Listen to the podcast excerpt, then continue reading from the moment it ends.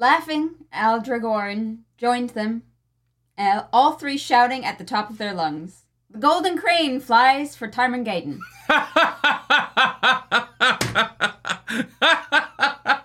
it's so funny.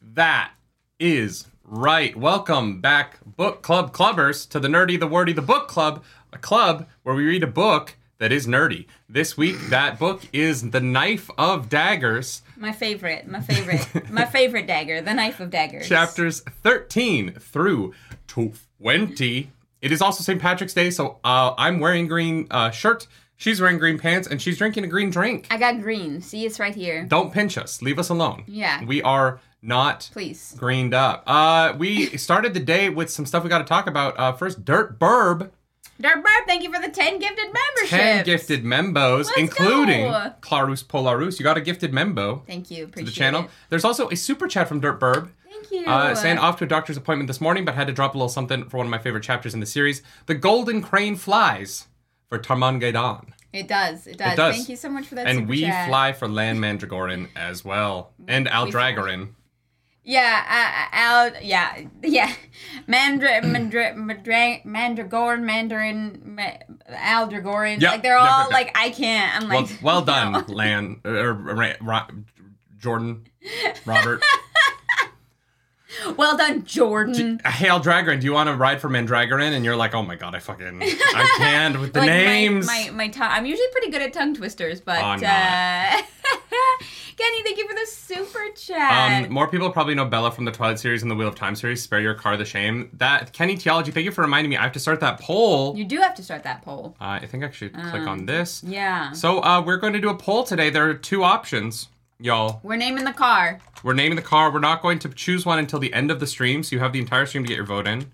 But Mm. um, we are going to name the car either Bella or Car uh, Karn. I think I spelled that right. because n- n- nobody got fifty percent of the vote, and we're a democracy. So, um, So, um, by at the end of stream today, we will uh, take a look, check in with that poll, and see how she's doing. Yeah. Uh, but until then, uh, we have a couple of housekeeping things to get to what? before. I know, right? Very exciting. Uh, first of which is um, we oh, do we green. we have a PO box. Uh, we do have a PO box. Um, it's not the one listed online because we just changed our PO box. So don't send us anything today, and until we change it, we should have changed that last night. Should have changed what? Our PO box Well, where is it listed? on your Twitch. Yeah, but like Okay. no one. That, we're on YouTube. We're on YouTube, we're gonna man. make the we're gonna make the PO box more visible because people sent us stuff. I I can like I mean put it in the chat, but So- it doesn't matter. Yeah. Um, uh, James Ross in the chat sent us something because of the Expanse, and we were like, well, fuck, we'll open it at the beginning of book club as a thank you, Yeah. and then we don't know what it is, so. The Expanse. Oh, it's an Expanse thing. yeah, yeah, yeah. You didn't. Oh, I don't know what it is. I knew it was an expanse thing. That's all that I knew. I don't know what it is. Guys, Oh, sh- I know what it is. Oh shit! Wait, let's go. oh, we're gonna have to. Oh, I understand. Well, you know what it is. Wait, wait. Oh.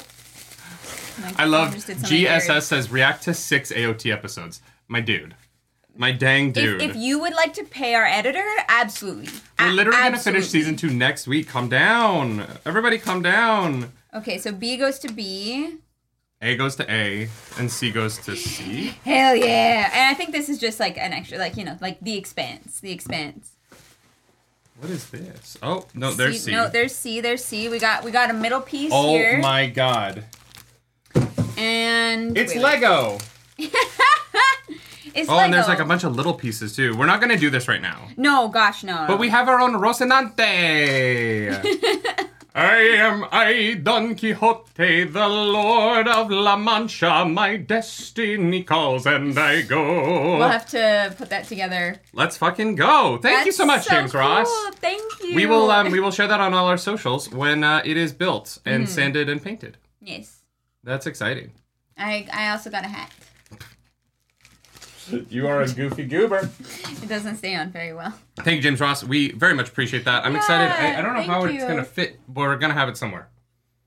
Um, It will live Yeah. somewhere. Oh, it will yeah. probably. I have so many spaceships. that is that is true. At this point, yes. Um. So Clarus, that's most of the uh, the, the the the the housekeeping out of the way. Is it most of it? Is there anything else you need to talk about? Uh, don't have any titty milk today, but I do have some guacamole gamer fart nine thousand and um and the waifu uh to keep me happy at night. Yeah. Um, thank you, Gamer Subs. So We love you. You you taste for good, that. and you make us feel better. if you need caffeine but you don't like coffee, like me, this shit's great. Yes. It gets me through. Uh, yeah, we have a coupon code. You can use Clarus at gamersubs.gg. Uh, Clarus with two O's, and you can get yourself some for 10% off. 10% off. Yeah. What? Yeah, That's a whole 10%. They actually they dropped a new waifu cup today. Um, We need to go buy that because you like to stare at titties. what? What? How dare you call me out like that? Oh no! Uh, how dare I speak the truth? How? Yes, Clarus, how did you feel about uh, Knife of Dreams, chapters 13 through 20? you said it wrong. It's fine. Uh, I'll forgive you. Um, well, so so we we had some like kind of cool stuff going on. You know, a little behind the scenes. It was like plodding along. It's like okay. Mhm. All right, we're getting somewhere. Yeah, we're getting somewhere. And then it was like bang, boom, crash, explosions for the last two chapters. Um, so I'm glad we reacted to those. Yeah. It was very fun. Uh, yeah. It's, it's a good time. Um, chapter 19 is an all-time chapter. mhm. Uh, top chapter of the series. Not like number one. I still think the Battle of Emond's Field is the best chapter in the whole series. Mm-hmm. Um, but uh, I, I think chapter 19 is an all-timer. Uh, the Yes. mixture of the comedy of Loial's wedding with the seriousness Then, like, and the fight. carnage and the yeah the the scope of that battle. Yeah. Um, I have some like the the battle made me think like funny thoughts that I want to go through with you guys today. We're gonna I'm, we're gonna laugh at it a little bit, just playfully. Uh, Yeah. But really enjoyed it. I had a good time. Blue, thank you for the super chat. Thank you for the Need super that new chat. PO box as soon as possible. I'm putting it in there right now. yeah. Um, chapter 19 would look great if well done on screen. I disagree, Malindio. I think that no one has the money to pull it off. Yeah. Like I, I actually don't know how you would That's visualize expensive. that. Uh, yeah, as much as I like want to see it, like I would love to. It's one of those things where um, it's it's very costly. Oh, also, I grabbed the PO box number. Um, like our unit number is four twenty. You're such a troll. Um, uh, caveat, well done. Yeah, yeah, yeah. I think it would look great animated. I agree, Nicholas Reed. I think um, I I just don't really see how you do that in live action unless you are like Avengers Endgame, right? Because it Yeah. like when you think when you start to think about a hundred thousand people, that is the scope of the Battle of Avengers Endgame. Like I think even Helm's Deep, there's only ten thousand Uruk-hai, right? Yeah. Uh, the address in the chat for you, Blue. I'll also put it in the Discord. Um, Let me just. I'm gonna throw that in the um the video description down Oh, below. oh yeah, yeah, yeah. Cool, cool, cool. That is fair. New PO box. I'm also putting it in like I guess partnerships Mm-hmm. in the Discord. Right. Um, yeah. So when I first heard of a Wheel of Time show, I thought about 100,000 charging Trollocs. I just, it's so, it's so many. It is a lot. It's one of those things where I'm like, how how many Trollocs does the Shadow have, and where is he keeping them? But also, can I, can I be pedantic for like one second? You you have you have 60 seconds to be pedantic. Okay, let's say, let's say you can get 100,000 Trollocs through the ways. Mm-hmm. How long did that take? Because Uh, everything we've learned about the ways is that the bridges are about two people wide at most, yes. right? And so if you're moving 100,000 Trollocs through the ways, you are moving them at most in a column 50,000 Trollocs long. While also providing food along that entire column because they can only camp like maybe 10 to a platform at a time. Yeah, yeah, yeah. Like, the- they the- the scope sprawl the of- entire ways. it, like if they just like if they if it hadn't been for that chapter where they're like he moved all these Trollocs into the ways, I wouldn't have thought about it. But I, I was thinking about mm-hmm. the ways and I was like, how the fuck did that work? They're marching two by two. We're going door to door. Some mail wants Randa, and he wants it now.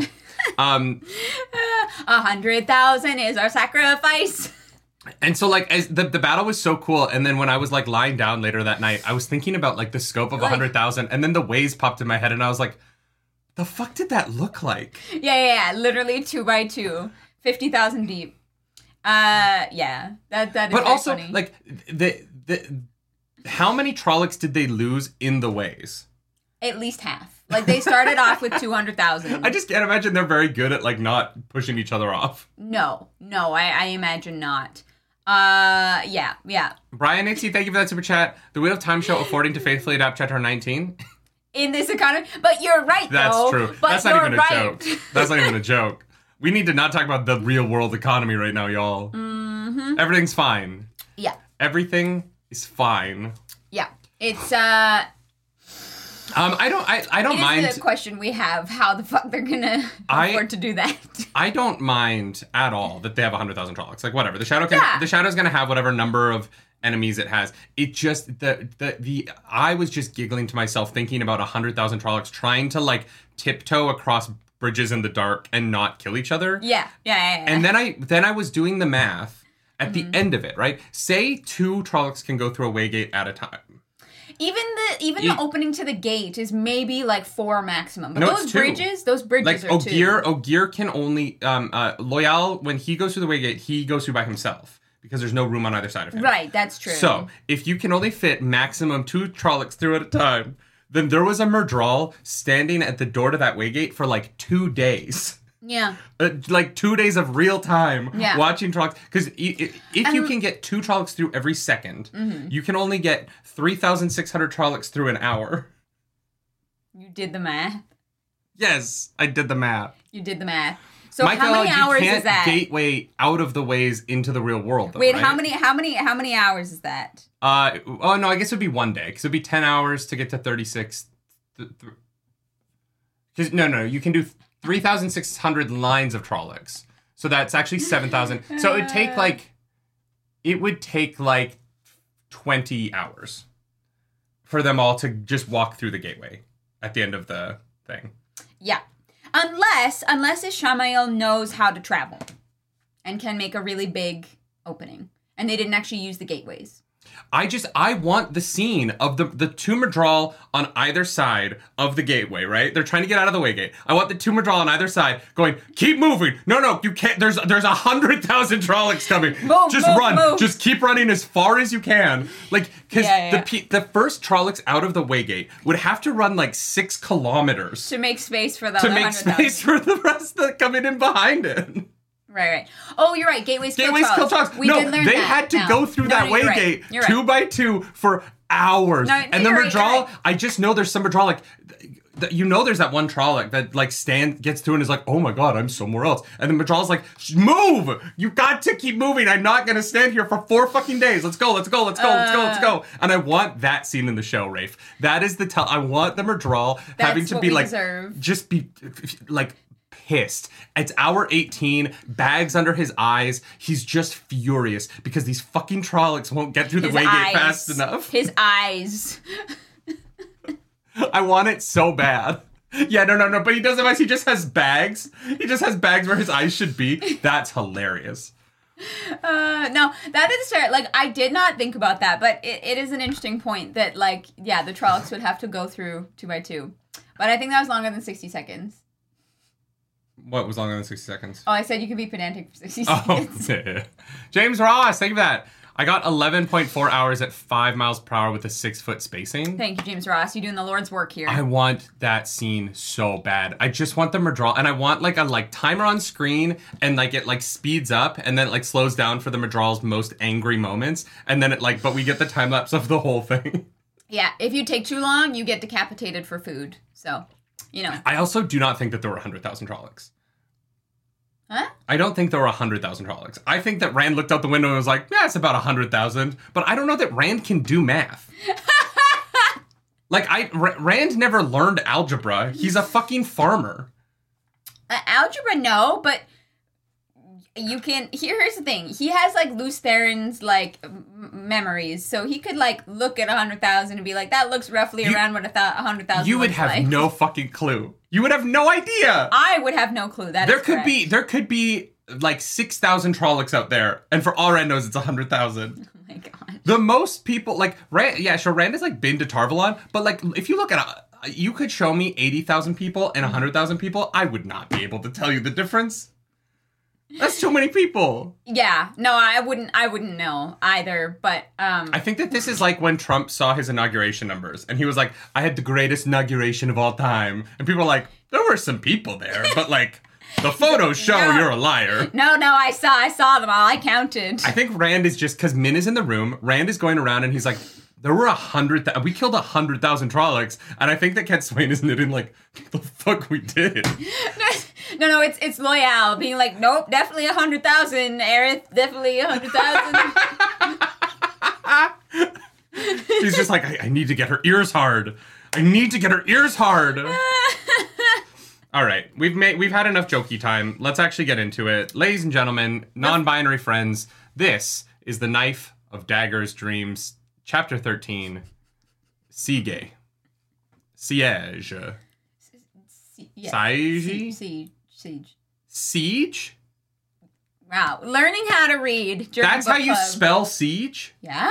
Wait, you didn't know that? No, I didn't. I Oh, I was like, excuse me. It's just one of those words that I look at and I get angry. You're like, that's wrong, right? like, that's I'm like, incorrect. No, but there's no way somebody chose S I E G E as the way to spell siege. That's not possible, right? One, one day I had like a crisis because I thought the word in looked wrong.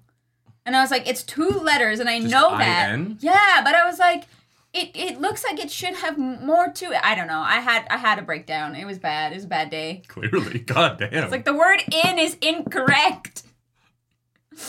Oh um, man. yeah. So, um, machete of butter knife.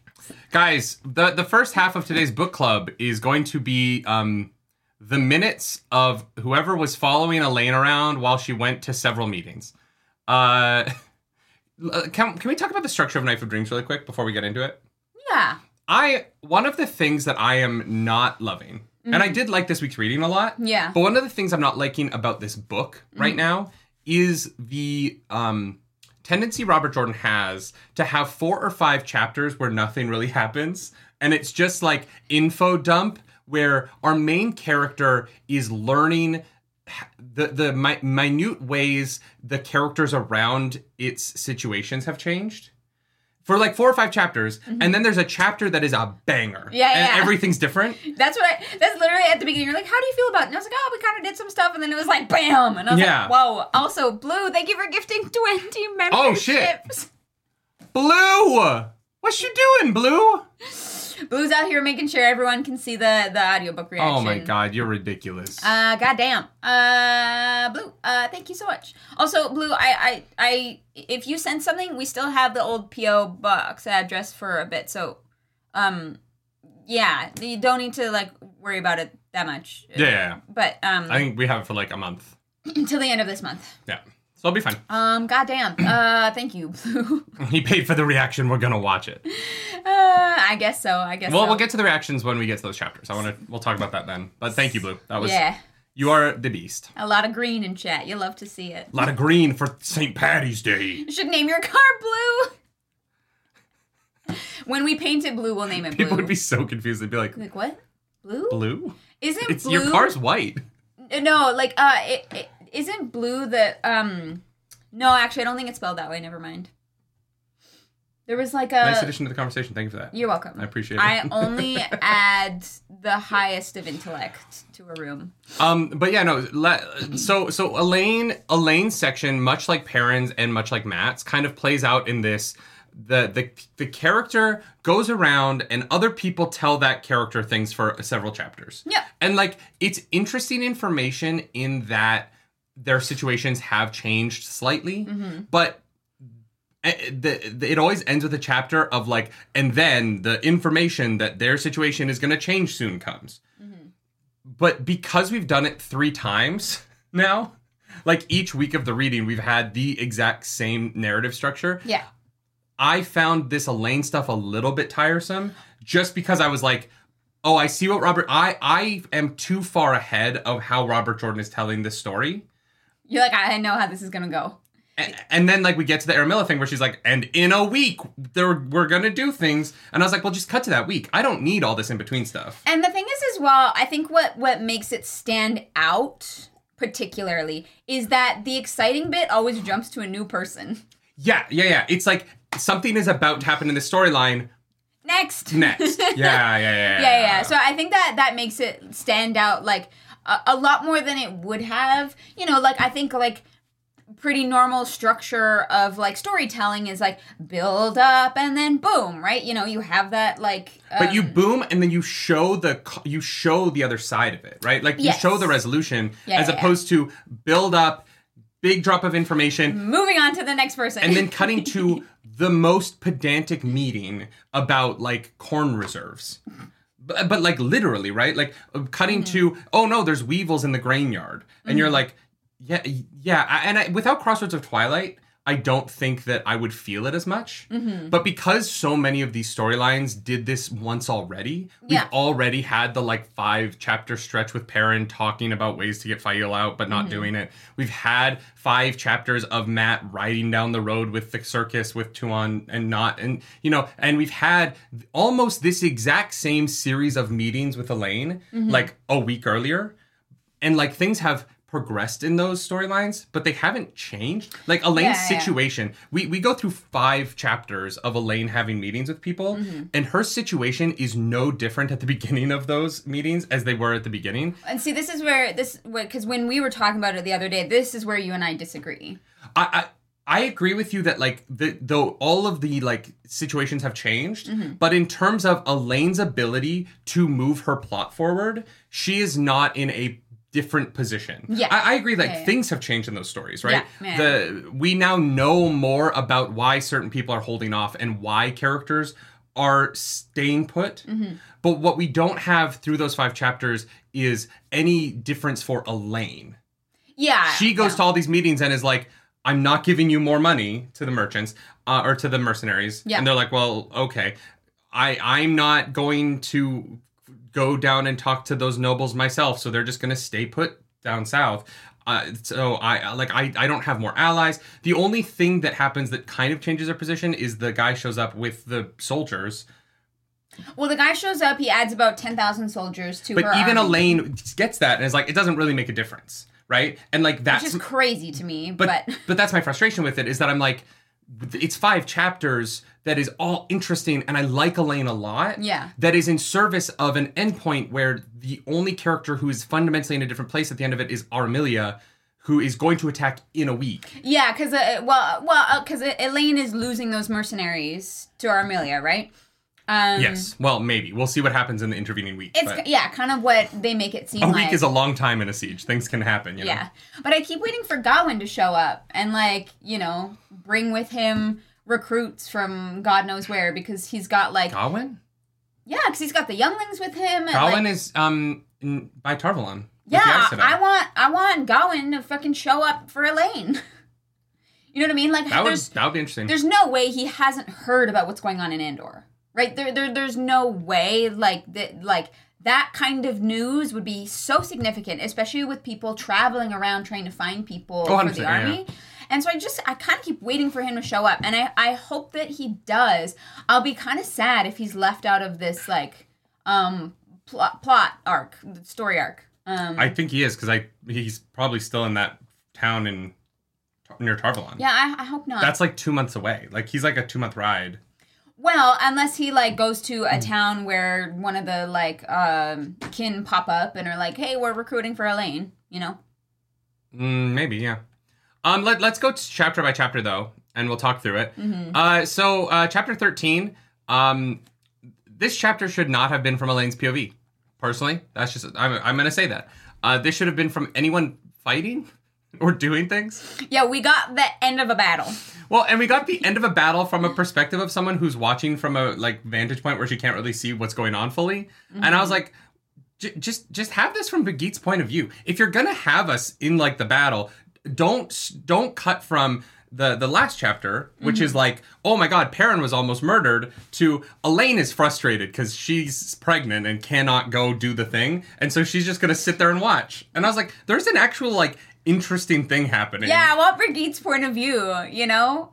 And so we're like literally like, okay, yeah, Elayne is frustrated because she's pregnant and no one will let her fight, even though she is not capable of fighting and refuses to use the power as a weapon, which is the dumbest fucking shit in the world. See, I also disagree with you there because I think that if Elayne takes the throne with the power, um, that creates a lot of resentment and openings up for people to to mm, not welcome her her rule, right? Uh, she has to kind of earn it fair and square, which fair and square by the laws of Caemlyn is mean? obviously mhm, questionable, questionable for sure. But um, using the one power, it- she's she wants people to look at her as an Aes Sedai, but and it, and the Aes Sedai Yes. can't use the power as a weapon. So she basically But I'm not saying like, like use it as a weapon. I'm saying use it smart.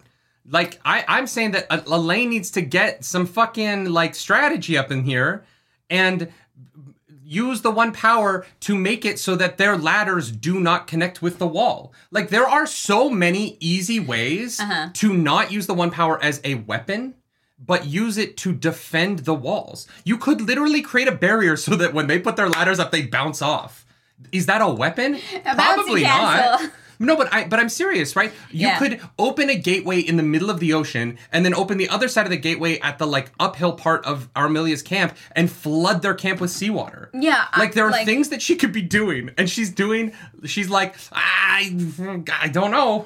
yeah, I But she is willing to use it as a weapon because she is willing to gateway soldiers to the wall. Right? She is she has the soldiers in the main camp Mm-hmm. and where Arymilla's team attacks, they gateway the soldiers there to defend. So the, the the one power is being used here. Yes. It's just not being used in a way that gives them any actual advantage. Yeah. And I'm like, you have fewer soldiers, you have people dying. Mm-hmm. Like I, I'm sorry that you like don't want to use it, but get over yourself. You want to be fucking queen, you gotta be a little bit ruthless. Yeah, and I wish that the because we get these chapters from her perspective, I wish that she did talk about why she doesn't use the one power, you know, cuz I cuz I like But she is using them. She's just using them for like the the the, the only things that uh, what I'm saying is she clearly has a reason that she's not doing it. And I, and part of the reason that we get part of the reason that we get is along the lines of, you know, I said I don't use the one power as a weapon and I promised Egwene that I would try and live by the three oaths and the three oaths are what make Aes Sedai, which like is fine, I guess. I, I obviously think it's a little bit silly, but I feel like it has to go deeper than that. I, I- feel like there has to be a reason that like taking the throne of Caemlyn with the one power would be like highly frowned upon.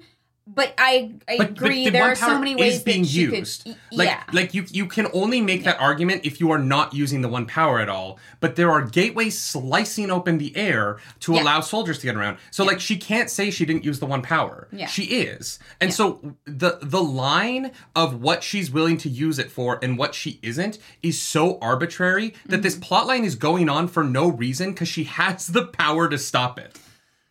Yeah. There should never be an attack on her. Like honestly, the the ground in front of the castle should be fucking ice. And they should slip and fall. Like th- there are so many ways to not attack people with the power, but mm-hmm. defend a structure with the one power. Also, you could argue that the army trying to kill you would give Aes Sedai the ability to use one power because their express intention is to murder Elayne. There is an army of people who are like, we are attacking you to kill that one woman. There's only one woman in the entire city we are here to murder. Yeah. And she's like, can't use the one power as a weapon except to defend myself. Oh, wait, like, what the fuck are you talking about? Yeah. They're all there to kill you. Yeah. you are the one life that is legitimately in danger. yeah it's it, is one of those things where if if you if you are against using the one power to take the seat of Caemlyn, then also using it for gateways and other things kind of seems uh, a little arbitrary. I think blocking the ladders from being able to connect with the wall is no different than Egwene using cuendillar to starve this populace of Tar Valon and maybe kill them all. yeah, like people people are dying because Elayne is not using the power or asking other people to use the Thousands of people are dying. Yeah. And, Yeah. and like this is this is where I I I enjoyed reading this chapter. I think Birgitte shines in this chapter. Yeah, I really I like. Aviendha in this chapter. I actually like this was one of the chapters where Elayne's pregnancy was the most interesting, right? Because I I I like that Elayne is so adamant about being there despite being pregnant and is the kind of character who is not using that as an excuse to back off. She's like, Min said my babies are gonna be fine, so fuck it. that's a little bit risky, but um I just think like we're seeing so much of Elayne's character here and the like strength of her character, but we're not seeing her be intelligent and that's frustrating. And like I just feel like I, I want to believe that um Adenu says you're trying to justify indirect military use. They're already using it as indirect military use. Yeah, yeah. Right? Like- Like, like bringing in soldiers with the gates, That you can't you healing technically. Like where is the line? Right? Like what what is the line She here? doesn't talk about it. It's just kind of uh, whatever she feels like it. And even though we're inside of her head, we don't get to know her rationale yeah. for it. And so So- I, I, I, I just was like, if you're gonna write this chapter, go just have just be do it from Birgitte's perspective, so at least I can read about someone who's being active and not just read the the because this happens a lot in this book. Is we mm-hmm. get our our main characters POV, Mat, Perrin, and Elayne. We get a lot of them being frustrated mm-hmm. for long sections. It's just them being frustrated about the situation they're in. And so I start to get frustrated because I'm just reading about all these characters who I love, you know, who I really care about, who are frustrated. Mm-hmm. And when when I'm just kind of in that loop with them, and I think like I'm a I'm a pretty empathic person, right? Like I you guys have seen me cry at everything. I feel a lot of what my characters are feeling. Yeah, and I get yeah. really invested in what their emotional states are. Mm-hmm. And so when we're getting POV after POV after POV, that is a lot of our characters just exclaiming how frustrated they are with the situation they're in. Yeah. I that weighs on me over time. Like I start to feel that and I start to internalize that a little bit in a way that I know isn't like maybe the healthiest, but it's just it's true about me, right? Yeah, no, I get that. And I honestly think that she would keep those mercenaries a lot easier if she was Helping. using the the power to, to to do something. Like you said, fucking like I don't know, like uh, icing the ground in front of the walls or like, you know, Yeah. flooding like, you know, like open up a moat, just have it like flood past like there's yeah, there's definitely a lot of creative workarounds that they could be using. Like uh, now, just is- it- is having a hard time like grabbing onto the power. So making a plan that like kind of relies on that would be uh, maybe not the best idea, but it doesn't have to be a plan. She can like go out and set things up. Hundred kin. she has Yeah, she has the kin hundreds idolize of channelers. the kin idolize the Aes Sedai, and so I don't know if they would be willing to use the one power as a weapon because the Aes Sedai. but don't. again, I'm not saying use it as a weapon. Mm-hmm. I'm saying to use it in the exact same way Egwene is with the cuendillar. It's not a weapon if it's defense. you might be able to if convince all you're some doing of them. if all you're doing is Yeah. saying just push the ladders off the walls that's not a weapon you're not attacking anybody you are just not allowing them to climb into your castle like and if that is a weapon then everything is then using the I mean- gateways as a weapon which the kin are willing to do yeah, and so pushing the ladders off could injure or kill people potentially. That's their fault though if the, if you just create a if you just make it so that the ladders don't touch the wall Yeah. if they decide to climb them that's on them right Yeah.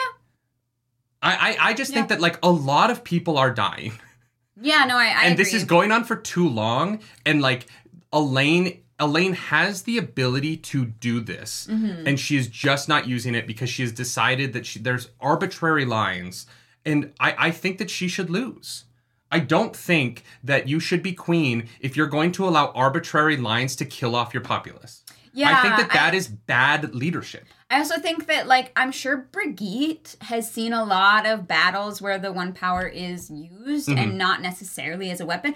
I think, like, Birgitte would probably have a lot of interesting knowledge on how to defend or even, like, support her troops better. Um, so yeah, so it is one of those things where I, I think that I think there's a big missed opportunity and that people are kind of just dying for Elayne, you know? It's it, it- it's a tough one because I, I like I'm sure she has her reasons for not, but we aren't really privy to that. Except that she can't use it at one power as a weapon. But then again, you know, there's lots of workarounds, and then are the gateways weapons, and then uh, well, you know, then what are you gonna do? Like, it's it's a slippery slope. Adanu says, by your logic, laws are a bad thing, nerdy.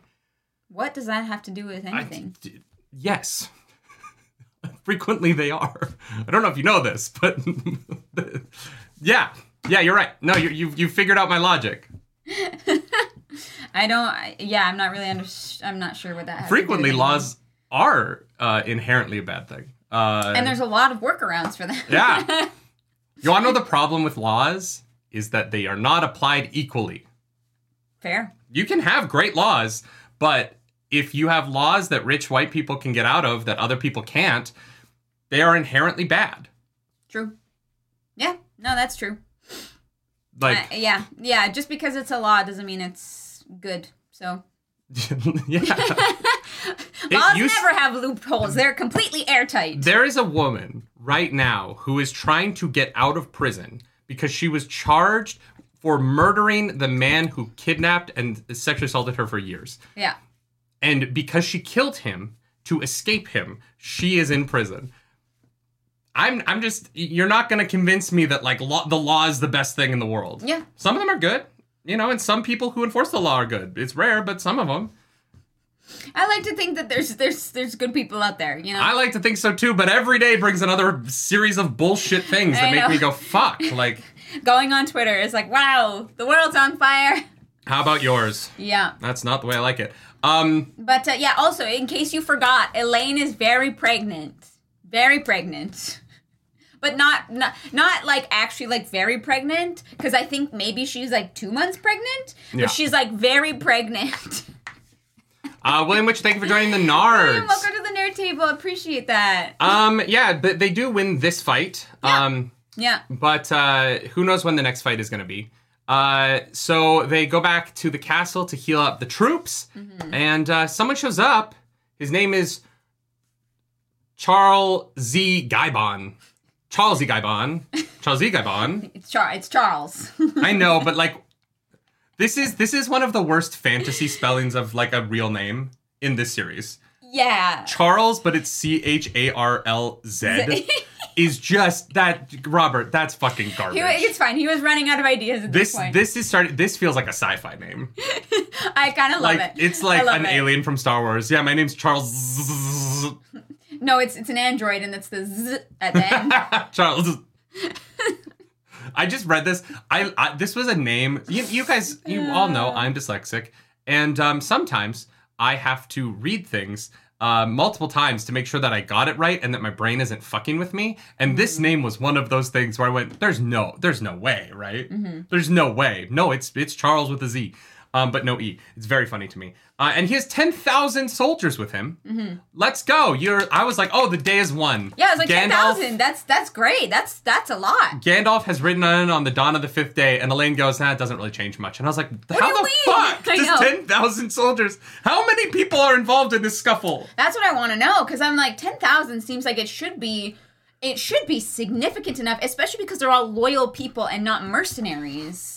Like, yeah, you have to still pay and feed and like house them, right? yeah, yeah. But it's it's definitely less expensive and more reliable than the mercenaries. But she's like, eh, whatever. And I was like, what? No. Matt Turk says Charles Guybon was a real person who won a contest to appear as a character in the series. Wait, actually, I love that. that's very funny. I oh, it's I don't mind Charles with EZ. It is just C H A R L Z. No, that would be weird. Charlie's.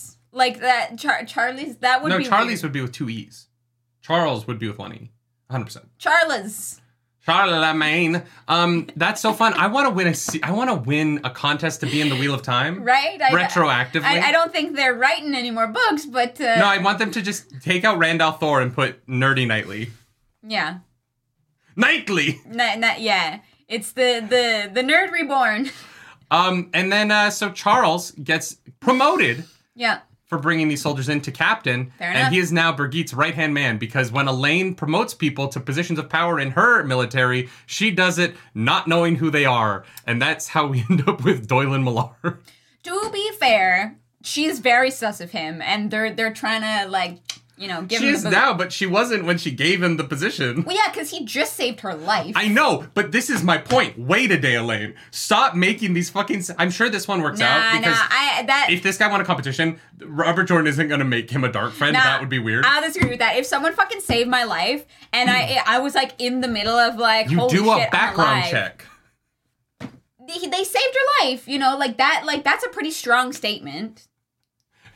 Yes, if the dark friend wants to get close to you, that is a strong statement. We're fighting a war with the shadow here. I'm just happy that she's not like completely blind to him being a shitty person despite what Yeah, he yeah. did. You know, like if, if Elayne was like, no, you saved my life, there's no way that he could be bad, then uh, I would be like, Elayne, fucking Jesus Christ. But I totally get in the heat of the moment being like, wow, you just saved my ass, uh, uh, Captain. Captain. I just, I think like, hey, we're gonna like have a ceremony later. Come by and then be like, Birgitte, find out everything you know about this person before we promote another minutes. fucking terrible man to a position of power. They here. don't have Google. They can't just look up a background check. They can roll an insight check. I don't know. Oh my god. Uh, and so Elayne makes it back to um Uh. The castle, and it's time for chapter fourteen of the Knife of Daggers. Wet things. Wet things. This was the funniest thing to me because I opened the book and I, I I don't always look at the chapter names, but I was like, and you're like, what? I was like, wet things. I was like, why? You are a child. I am also a child, but you are a child. Based on the audiobook reactions, you're a There's a reason we work together, babe. Fair. We are similarly mature. Mature. Uh, mm. Um. so Elayne Yeah. uh, and Birgitte and Aviendha, uh, they're wet, and so it's time to go get dry. And they Instead uh, of doing that, they get stopped by every single person in the palace along the way.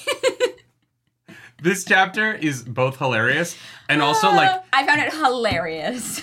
but also I was like, I really don't need another series of meetings. That could have been literally like a letter on her desk. Well, the, the and these all could have been a letter on her desk. the one thing that's really interesting is there's that storm above the castle, yeah, right? yeah, yeah. Um, which seems to be probably like a bubble of evil. Like I, I don't think Arymilla Or maybe has like it's the weather. yeah directly above the castle. Shit happens. Please, uh, no, yeah, I think there's like a bubble of evil that kind of like sh- shifted the palace. I here's my worry. Here here's my worry, is that you know the portal stones, No. the portal stones, flicker flicker. Oh yeah, yeah, yeah. Flicker Flicker. My worry is that Flicker Flicker is colliding with the real world, and that's why the ghosts are there. That's why the castle's rearranging, and that these like slightly different alternate realities of the universe are literally like bleeding into one another. Just a guess. I I find I find all of the storytelling around this a little bit boring. Which, uh, around what? The the dead people? the dead people, the like I mean, it's just a foreshadowing, right? It's it's one of those things where people are like the it's it's part of the prophecies being fulfilled. So it's letting us know that we're getting close. I would rather characters be doing things intentionally. And Sure. the, like I I'm that we we're we're going on a long time of the the the dark one is getting close to the world so random shit that doesn't like a peddler has died but like random shit's happening and it's like oh no the hallways are different It's Hogwarts. you know like I, I I- i'm i'm a little bit um I, I don't know why this matters and so i'm i'm i'm hopeful that this is all leading to something but it is so random and Yeah. it, if if it is intentional on the dark one's part then I don't that think it is. but, but i know but like if it's not intentional and it's just that random shit is happening that doesn't really affect anything really mm-hmm. because even like even like in the this butterfly effect, kind of, right? Like Dark One No. is just sending like ripples out into the the the ether. sure I, yeah I don't know. That's not what the butterfly effect is, but um, Yeah, it's you affect one little thing, and then way down the line, it affects uh, uh, some crazy huge thing. yeah, that's not what this is though. But you never know. No, but that's but like functionally, that's not what's happening here. He's sending out ripples that are changing things instantly, whereas the butterfly effect would be that you would have to go. He would have to go back to like Artur Hawkwing and like kill a different person, and then everything would be different now. Maybe he has that ability. I don't fucking know. God, I hope there's no time travel in this series. Um, that would make things even more bonkers. but like the Uh, the the risk of random shit happening that is not controlled by anybody is a plot device to have like tension that isn't tense because there's nobody involved in it. It just sort of hmm. happens and then it goes away. And these things kind of just keep on happening and going away. And if it is intentional, then it says that the Dark One is like, oh, what am I gonna do today? I'm going to change the hallways in the Palace of Caemlyn. I'm so evil. And Demandred's sitting there like, really? Like, all right. Yeah, you can rearrange the hallways. Like, I don't think it's meant to be like an evil thing. It's meant to be. I think it's meant to be intimidating, right? Like it, having having that much power is is very concerning, right? The Dark One is kind of showing his teeth here. He just like wasted a hundred thousand Trollocs, like no sweat. he Uh, didn't. We- Well, I don't know. No, because Moridin. Moridin, does Moridin at the meeting asked who. No, but Moridin at the meeting Yeah. was asking who put the Trollocs in the ways, and he doesn't know. Yeah, but Rand is like, oh, Ishamael was able to figure out where I am because of the Taviranness, so it's. Uh, he thinks Ishamael is dead, but we know that Ishamael is most likely Moridin, so Moridin would know where Rand is, so R- Moridin probably sent them. Maybe. My, my my my thing with it is that the bubbles of evil have been around since the third book. Yeah. So I'm just kind of like this doesn't feel like an escalation. The bubbles of evil used to feel more evil. They tried to fucking murder. Like the bubbles Mat of evil Perrin, used yeah. to be the mirrors in Rand's bedroom came to life and tried to kill him Mm-hmm. as like miniature versions of himself, Yeah, which is haven't- fucking rad. And now the bubbles of evil are it's raining and the hallways look different. And like Yeah. that's less and, and and so like even in these chapters elaine remarks that the the servants see dead people and are fine with it now like it's it's be, it's starting to happen it. so much that it's unremarkable Yeah, and so the tension of it I, I think that the idea of the dead coming back to life was really interesting at 1st Mm-hmm. and there's been no like narrative progression of it to the Mm-hmm. point where it has already lost its value in terms of tension and weight in the series because why I think nothing was done with it. That's why I think it's random, right? The Dark One is affecting the world in the ways that he's affecting the world, and because Mm-hmm. of that, there's other random things that are are happening. And, and you know what? I'm gonna I'm gonna stick with my idea. I like the fact that it's the flicker flicker portal stones all kind of like converging and making like a total mess and tangle of things. I like the idea of that. Like that that's a fun idea if there's anybody who's actively like interacting with it.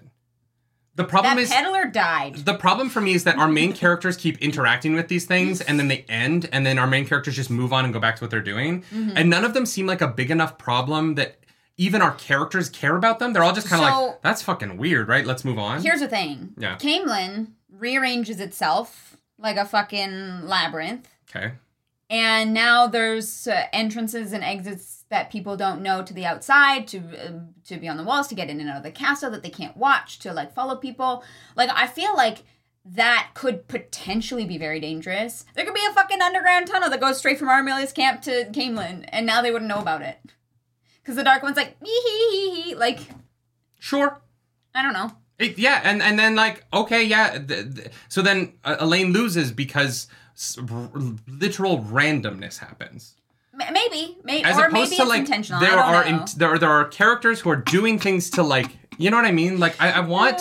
I want I, I just want plot lines to end. Mm-hmm. And the, the I think what it is with the bubbles is that they just kind of extend plot lines because it forces our characters to talk about them for a chapter Yeah. and not do anything. yeah yeah No one is ever interacting with literally when Mat runs into the bubble of evil on the road, Mm-hmm.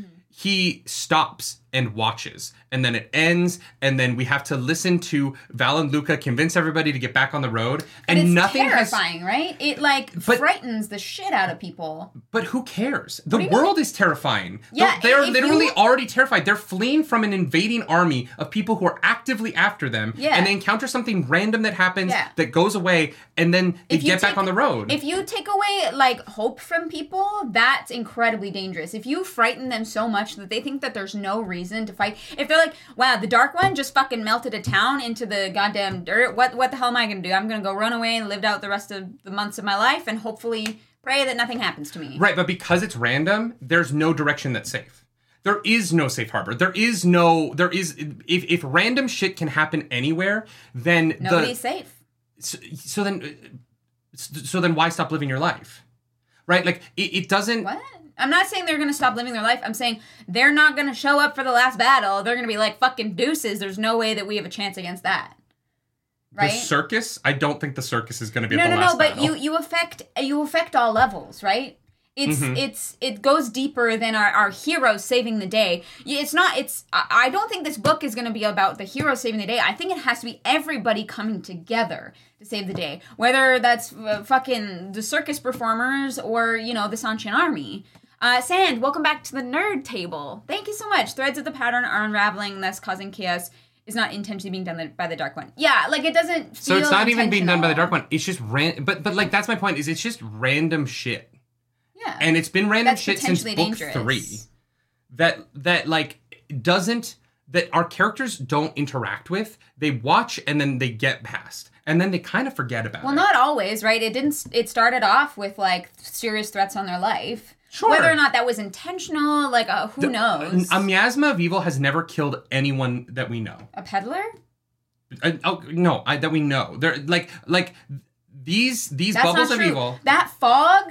Oh no, that was Padan Padan Fain. Who I who died there? Nobody. All of the main characters survive people. every interaction. Hundreds of people died I don't there. care about random people though, right? And this is the problem. When when the numbers are 10,000 soldiers show up and Elaine goes 10,000 soldiers isn't enough, that doesn't make a difference. Then when hundreds of people die, I don't care because there it's not enough to make a difference, right? Yeah. And so what what I'm saying is that these the the castle rearranging itself is not it is just another random thing that doesn't affect how our main characters are approaching the situations they're in. Mm-hmm. It just extends them. It is just more filler that, that is interesting. I'm not saying it's not interesting. It's Yeah. cool, Yeah. but Elayne can't do anything about it. Elayne can't interact with it. She just goes, "Well, that's fucking weird." Anyway, on to my next meeting. That's literally what happens. And so if if Yeah, the yeah. characters involved in these situations are going to keep looking at them as like, "Well, that's weird. I can't do anything about it," and move on. Yeah, at least with the bowl with the weather, you know, they were like, okay, we got to get the bowl of winds so that we can like they had a fix goal. thing. Yeah, and yeah. so and, and so when they have the goal Mm-hmm. they go do the thing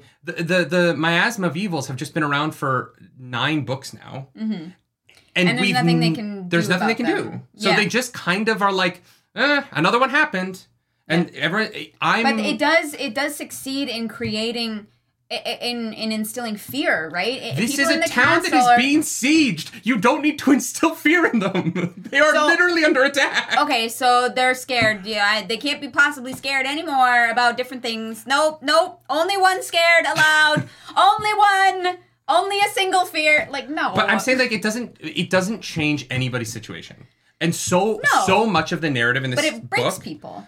it does it doesn't though. They're fine. But we don't know yet. Right? Like you wake up and there's no windows or doors to your room and you're like, okay, well now I'm stuck. that would be horrifying. R- right? But but so far And the Elayne is, like, hallways are different. They're worried about what it could possibly mean in the future. But so far the hallways have changed a Yeah, and. Elayne is like, oh shit, if this happens again and these are the outcomes, that's really fucking shitty. but can we also talk about the fact that Elayne is like, oh my god, I can't find my room. Must be pregnancy brain. Elayne is two months pregnant. I know! She has been pregnant for like 51 days. Elayne would not be showing. Elayne, like, that was Robert Jordan does not understand pregnancy in the same way that he doesn't understand the cold. Because women do not, like, get pregnant and then fall off a fucking cliff mentally. Yeah, I, I, I, because chat, correct us if we're wrong, but I think Elayne's maybe two months pregnant.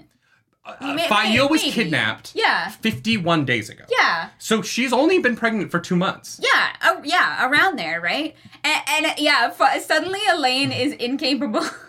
But, like, Elayne is behaving as if she is eight months pregnant. yeah, yeah, And she is less, she is. she ain't even showing. because because doesn't Rand sends Perrin and Faile away Mm-hmm. and then goes to Caemlyn.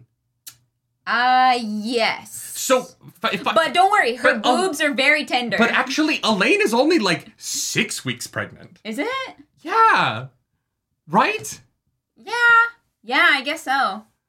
So, um, It's definitely less than two months. Berserker says the timeline of the characters aren't all in sync. That is not true. The Well, timelines no, of the characters are all in sync because Crossroads of Twilight made it very clear where everybody is the day. No, no, I'm being serious. The day the, of the Crossroads of. Twilight lines up all of the narratives Yeah. around the day that the taint, the, the taint is cleansed. Mm-hmm. Yeah. I mean, she's 90 months pregnant. no. But she's like six weeks pregnant. Yeah. You th- there there are many there are m- a lot of women who don't even know they're pregnant until the third uh, the third month. yeah, that's true. There, are- there are women who make it to nine months and not know, but like, she's been pregnant for like the only reason she knows she's pregnant is because Min told her so. Yeah. Min had a vision that she's pregnant. Yeah. But she has not pre- been pregnant long enough to be suffering from memory loss. Yeah, if, if she was like, you know, four or five months, I could be like, okay, you know what? Uh, sure, that Sure. probably happened. But like, yeah, six weeks, I was like, and her boobs are so tender. So tender. So tender. I was like, what fucking pregnancy is this? it's a magic pregnancy. You know, you got the Dragon Reborn and you got Elayne. They're too powerful. Their They're babies. too powerful. Their babies are like Luke and Leia. The one power, the one power stops her from getting morning sickness, but her boobs are gonna hurt the They're whole gonna time. hurt. Yeah, yeah, yeah. They're gonna be sore. I just, I, I was like, oh yeah, Elayne must be like nine months pregnant, and then I was thinking about Perrin's Fifty One Knots, and I was like, hey, wait a second, Wait a moment. and, and here's the thing. like Elayne would have missed one period at this point. Here- one. here's this is nuts. if if if if Robert Jordan holds true to his tendencies, we would know the second she started showing because she would talk about the clothes fitting differently in the middle and getting it tailored and blah blah blah. Nope, just the boobs. Don't worry about it. just the boobs. She's still snatched, but she's got them big old titties. that was my favorite part when they're like. She's gonna see more swelling. And I was like, yeah, of course she is. She's only six weeks pregnant. She hasn't put on any weight yet. She's gonna get massive. What are you talking about? She um. might see more swelling. She's gonna get fat. It's gonna be beautiful. She's gonna be glowing. It's gonna be like the most beautiful version of it you could possibly imagine because pregnancy is a gift. But like Yeah. some swelling, the, the girl's going up three cup sizes in the next nine months. That would be nice. Unless pregnancy is different in the Wheel of Time and like it's shorter or something, maybe preg- maybe women are only pregnant for a few weeks. But well, like the weeks are ten days, so do the math on that. wait, so in Randland she's only been pregnant for less than five weeks. True. That's true. yeah, I don't know. It. I, I read this section as comedy, and I'll admit I found it very funny. But I was like, "There's no fucking way that she's like this fucked up." But the comedy for me is that it seems like Robert Jordan doesn't understand what pregnancy Or, is. like, or like didn't ask his wife. Like no, his wife was pregnant one time, and all he remembers is like the last couple months where she, you know, forgot where the cutlery was cut was put all the time, and it's like, ah, yes, this whole time that would it was like that the whole time. That's just hilarious. It, the, I was I I, leg- I had a good ch- chuckle throughout this section. Yeah, yeah. We should talk about some of the meetings that she has. Um, she meets Reanne Corly uh, for the last time, unfortunately, um, who's with Jillari and Kara. Uh, I did not know Supergirl was in this, but excited to see Kara uh, there. Yeah, Um, yeah. We love Supergirl. Jillari is uh, overcoming being damane. She's working on it, and uh, Kara is being being a good little buddy there. I, I appreciated that a lot. I, I thought this scene, uh, the I, I enjoyed watching the like detransitioning of um, not detransitioning. What's the right word? Like um, the rehab. Uh, and, and the Yeah. it was fun to see a channeler treat another human being like a human being and with empathy. Uh, that doesn't happen very often in these books. yeah, Um, and uh, yeah. the the tenderness that Kara was showing Jillari, I actually thought was really well written. they're making, uh, uh, they're actually making some progress with the the damane and the sul'dam. Mm-hmm. Uh, it's, it's slow for sure. Like y- you have to undo years and years and years of bullshit. But um, I agree. I think it was really nice to see. Um, I think it sets up, you know, later when Rand dies. It's very sad. When Rand dies, Rian.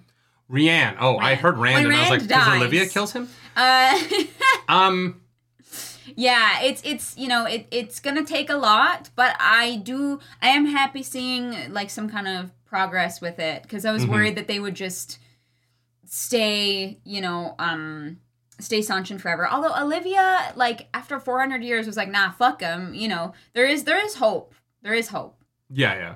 But yeah, Well, Alivia came out of that collar mad. fair enough. Alivia didn't need to be deprogrammed. Alivia got that collar and was like, "Who can I murder? Fair enough. Murder? Can I commit murder, please? Murder. I would like to murder." Murder. And I'm like, Alivia, I approve this message. Um, Uh, yeah. Mm-hmm. a great a great example of our per- earlier discussion about laws not being ethical. Uh, the laws of the Seanchan probably feel very ethical to Tuon, uh, but when Elayne takes the collar off, she immediately goes, "Hey, that society's bullshit. I'm going to kill them." And I, as a person who doesn't like murder, went, "Yeah, go ahead. Yeah. You deserve it." Um, Go for it. laws are complicated, friends. Uh, let's get into uh, the. They run into a bunch of different people. They also run into Reene Harfor, who think is not the same as Reanne, Is and it Renee? I, I don't fucking care. Robert Jordan. Renee, yeah, Renee Ari- and Renee this uh, being in the same place at the same time. At least Reanne's dead. Like I don't want her to be dead, but for my sake, having to read those two names in the same paragraph, thank God. You know what I mean? Jesus Uh, Christ. Yeah, yeah, yeah. Yeah. That's fair, that's fair. Um yeah, so um mhm. They're uh they the they One have the the mercenary captains waiting for them. Yeah, uh, one of the sul'dams So- has admitted to seeing the weaves. Yes, but now he's like, collar me. And they're like, no. So that's, you know, another hurdle. You know, one step forward, two steps back. They're they're they're working there. on it. They'll yeah. get there. Um, uh, and Elayne is a little bit ice cold about it. Elayne's like, just drop him off in the Seanchan then. Let her be collared. And um, No, and Renee was like, uh, that's or no, Reanne. Reanne is like, that's uh it's pretty fucking harsh. And Elayne is like, you know what? I'm pregnant, so I'm gonna think about it, but I don't think I'm gonna change my mind. But this gets into this gets this is what makes the earlier combat question weirder. Is that Elayne is willing to be cutthroat in this, but isn't willing to be cutthroat to save her city. And like that because this Elayne, I like this Elayne as queen. Because this is the right thing to do. Don't kill her. Send her back to her people to tell the truth. If she if she wants to go be collared and it benefits you, you're just giving her what she wants. And also striking a blow at your enemy, right? But in her own Yeah. like uh, It's in Andor, cold. she is behaving so milk toasty, but she's willing to be so cold in this. Yeah. And I don't know where these two versions of this character line up for me. Because I can't I- place them together. I wonder if maybe it's because she feels more strongly about the Seanchan stuff because like Egwene was collared and it feels like too close to home, so she gets so she's a little more ruthless regarding it. But yeah, I I don't I don't know. Guys, you need to stop. Uh, Simon Toulouse is adding. There's a huge taboo about using the power as a weapon. We've gone through. Like at this point, you can use the power to defend your life. There is a siege out to kill her, and there are ways to beat that siege without actually attacking people with it. Yeah, it uh, doesn't but have just to as be defense. A, weapon. You can set up defenses. You can set up like even like traps of some kind. You know, you can hinder the army. You, there, there, there's lots of ways to channel without it being a weapon. So Yes. And they are using gateways for military strategy already. Like there, there's just and she has 200 kin. Like saying she doesn't have channelers. Uh, Caesar Army says she doesn't have channelers to save her city. She has so many. she has so many people who can channel. And Yeah. the things, the ways to keep ladders from touching the walls would be like the tiniest little spark of wind. Like it wouldn't even be hard. It's not even like you would need a lot of power. You would just need a little bit of wind yeah, like the, there are there are enough people who can do what needs to be done Yeah. to win the day. Here's the thing we, like we have our ideas on how this like plays out and there there are people in the chat who agree with us and disagree with us. This would be much better and more clear if we had elayne's pov thinking about it. Uh, right you know and so that we could really understand why wh- where her line her arbitrary lines are and and what that means for the kin and the Windfinders around her. Like i I just wish that it was discussed in this section because for us we're sitting here like yeah maybe do something.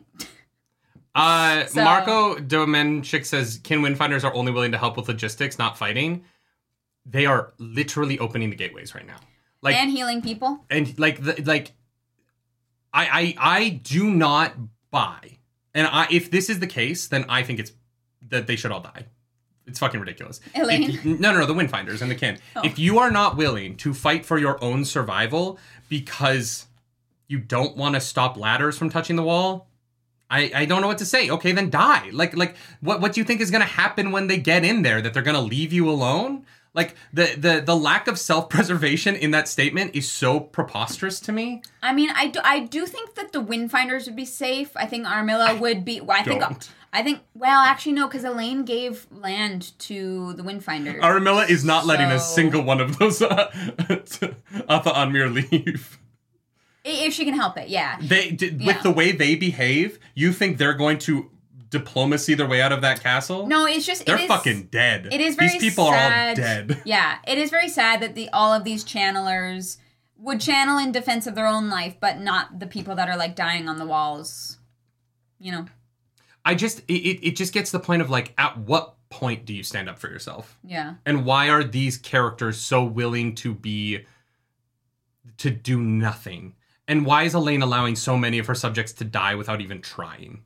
And I just am like, I don't, I, I don't, I can't get on board with the waiting. You have the ability to do shit and you're not doing anything. And because you're waiting, you're going you might lose. Like the mercenaries are leaving you because they're like, hey, we're all dying for nothing and you have fucking magic. Help us. And and like that's fair. They're right. unless uh, and, and so we we talked about this at the White Tower, right? Egwene's sitting there doing nothing and just waiting, and we were But like, she, "What the fuck?" She doesn't. Well, uh, but then they they do they ha- turn the chain into cuendillar so that they can like starve out Tar Valon or whatever. So I'm hoping that Elayne has some kind of plan. It doesn't seem like it from this, but, But we've I read like that there's 14 chapters of what's going on. We're, we're at like Yeah. chapter 14 of this. Yeah. If it, if, if it weren't for Crossroads of Twilight, I don't think I would have the same position because we wouldn't have been sitting in the siege for so long. Yeah. But it's getting to the point where like we keep reading about Elayne going to meetings talking about what's going on Yeah. and not actively doing anything. She- It, all of the Elayne scenes are just people telling Elayne what's going on that they're doing. Dyelin shows up and is like, "This is what I've been doing. This is what I've been doing." Elayne isn't doing anything. Yeah. And so when we read about the people dying, Mm-hmm. And and then we go to Elayne goes to a bunch of meetings where she doesn't really move any Also, of these plots along. the win- I'm like Elayne is getting people killed. The Windfinders should want Elayne to win above everything else because they get a square mile of Caemlyn out of it. and they only get it from her. they Yeah, don't get Arymilla's it from anyone outside those walls. yeah, no, they should be like they they should be at the forefront. Brian Eddie, thank you for that super chat. Thank you for the super chat, Brian. The reason no one stopped the ladders is because they knew the invading force would just turn to using fireworks to blow man-sized holes in the walls. True. You know what? That's That's fair. funny. That's fair. Uh, yeah, I don't know. Uh, it- I just- it's, it's I'm only I'm only like upset about it because we don't get we don't get our characters' rationale for it, Yeah, yeah. right? You know, We get a lot of their POV, but not why. Yeah. And honestly, Arbitron does that a lot. It's a Yeah. lot of like, this is what I'm doing. Why are you doing it? Ugh, don't worry about it. yeah, Why does Perrin do anything? I don't know. Eh, he's grumpy. yeah. He's he's grumpy. Um, fine.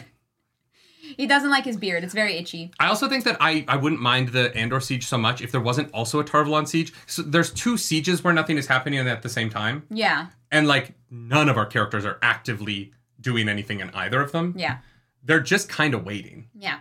Yeah. So, anyways, Elayne uh, has the mercenaries waiting for her, um, and she Yeah. finds out that uh, Mellar decided to go hang out with them, and same with S- Ser- Sareitha and Ka- Careane? yes, the the two sus Aes Sedai, one or both of them, uh, killed um, Ad- Adelus, right? Adelius. Yes. Yeah. Adelis. Uh, and Vandene's sister. So, so Elayne is like super sus that that specific group of people are down there with the mercenaries. Um, as well, she should be. I kind of think that they're both guilty now. Careane and Sareitha. I, I think they're both fucking Or guilty. I think they're sus- suspicious of each other and they won't leave each other alone because they're both trying to figure out the other one. Well, but here's the thing, right? Uh, the mercenaries had to have some kind of connection uh, with Arymilla, but also inside Caemlyn to get me- like to to break their word with Elayne and like s- s- turn tail on Arymilla. That doesn't necessarily or turn tail on Elayne. That doesn't necessarily mean that it's any of those people in that room. But the fact that all those people in that room are also sus makes them all. You know, it it, it makes it the whole situation suspicious. I agree with that. Yeah, yeah, yeah. So. Uh, and Yeah. so um, we run into the Windfinders again. Uh, they are like, "Give us Marilola, la la la la la la la la la," and uh, fucking Talon. El- Elayne is like, I, I, I still don't know where she is. So good luck with that. And they're like, well, we're gonna go to the Swan. And Elayne's like, "Fi- I don't care. All right. So I just fucking get out of my way. Yeah, and then uh, and then she's like, "Hey, uh, your clothes are wet," and Elayne uh, screams very loud. Yeah, she full on is like, ah! and everyone's like, Everyone's like, ah, she's pregnant. Don't worry about it. "Pregnant, pregnant, pregnant, She also snaps at Reen, and Reen's like, that's fine. She's pregnant. pregnant." It's fine. She's like not pregnant though. She's yeah, like six weeks pregnant. We'll go with six weeks. Okay, but given given the like relative time period, right? Okay.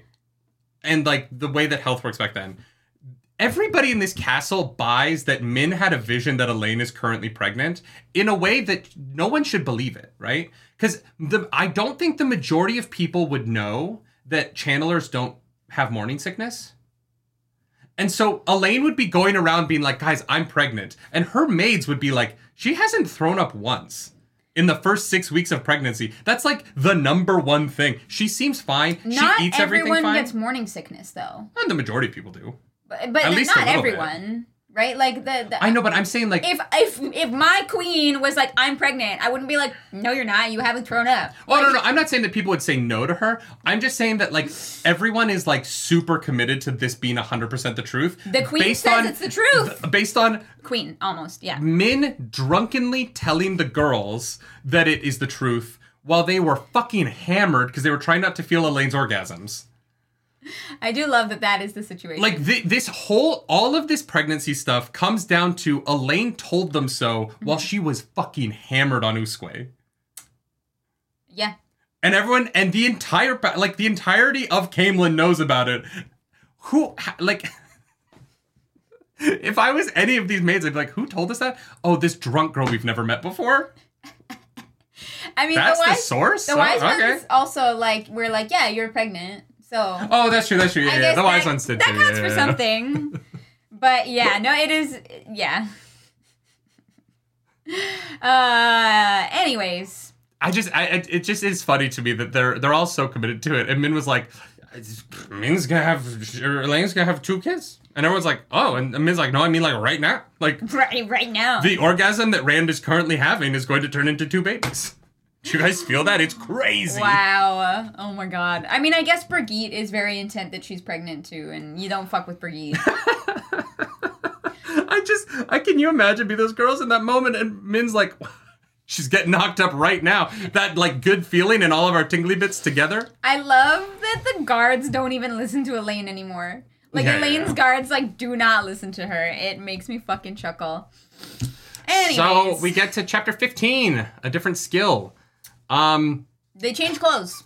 this is, They're wet. and then while they're half dressed, Aviendha starts to um, exhibit the ability to just touch a ter'angreal and be like, I know what this does. New talent, new talent. Let's go. This comes Uh, so fucking far out of left field that I was kind of like, are you fucking kidding me? Kind of. I wish. I, I I wish, and maybe we did, and I just forgot about it. But I wish we'd had some kind of inkling in There's probably, there's probably when they picked them up. on a reread, there's probably something. Probably, but that seems so far back ago that um I don't remember, and so apologies.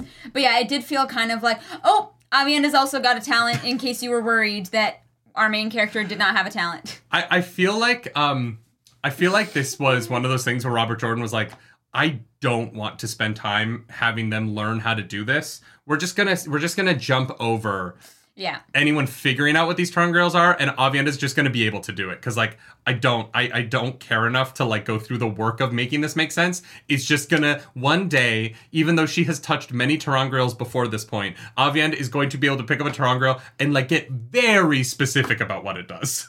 yeah. And she Yeah. didn't touch the red rod, and I'm very disappointed. Why? Why It's the one I wanted the to red know. Rod, guys, red rod. I want a detailed description. But anyways, uh, Aviendha f- discovers an iPod and a Kindle, um, among some other things. So that that was kind of cool. You know, they they now have an iPod. They, they do have an iPod. Um, they have uh like uh, uh, uh, a slinky of d- torture. A slinky, yeah. It's like Oh. black and has like a springy bit, and you hit people with it, and it can do different amounts of damage. Um, um, uh, there's also a helmet that she thinks controls the thing, and I imagine it controls one of the flying things from the Age of Legends. Oh, uh, Showing. Yeah, yeah, yeah, whatever that was. Do you I think the oh, show wings are um I hope they find references one. to Wayne's World? I wouldn't know. I didn't watch it. Showing. um, nerdy, did you catch the Robert Jordan ter'angreal? Boobs? No, I did not see the boobs ter'angreal. Was it the book one? I think it was the book one, right? The library? Yeah, yeah, yeah. It's a It Kindle. like looks like him. The beard. Oh, Yeah. I see, I see. I don't know what he looks like actually. Oh, I found it. Yeah, okay, that makes sense. um, and so Is that Mat's hat? I think that's Mat's hat. um, literally, right? Yeah. Uh, I I did like that. Uh, Elayne has a dagger that means the Dark One can't see her. Yeah. That's useful. Not really. What do you mean? She, we know where she is. We do. The dark. Everybody. Uh, like nobody. Doilin Mellar is right there. Yeah, yeah, yeah, no, no. But I mean, it is it is useful for for planning tactics in the future, right? You give it to like Mat to run a secret something. Oh, give it to anybody else. The, the person yeah. who's the captain of her guard is fucking a, dark friend. Yeah, no. The, he, Aviendha's like, you need this to protect you. And I was reading it, I was like, she kind of, she needs a lot more than that, girl. I mean, maybe the dark one can like scry on her and like listen in on like meetings, so it might Oh, like, maybe. Yeah, prevent yeah. that. I have to pee. All right, bye. Bye.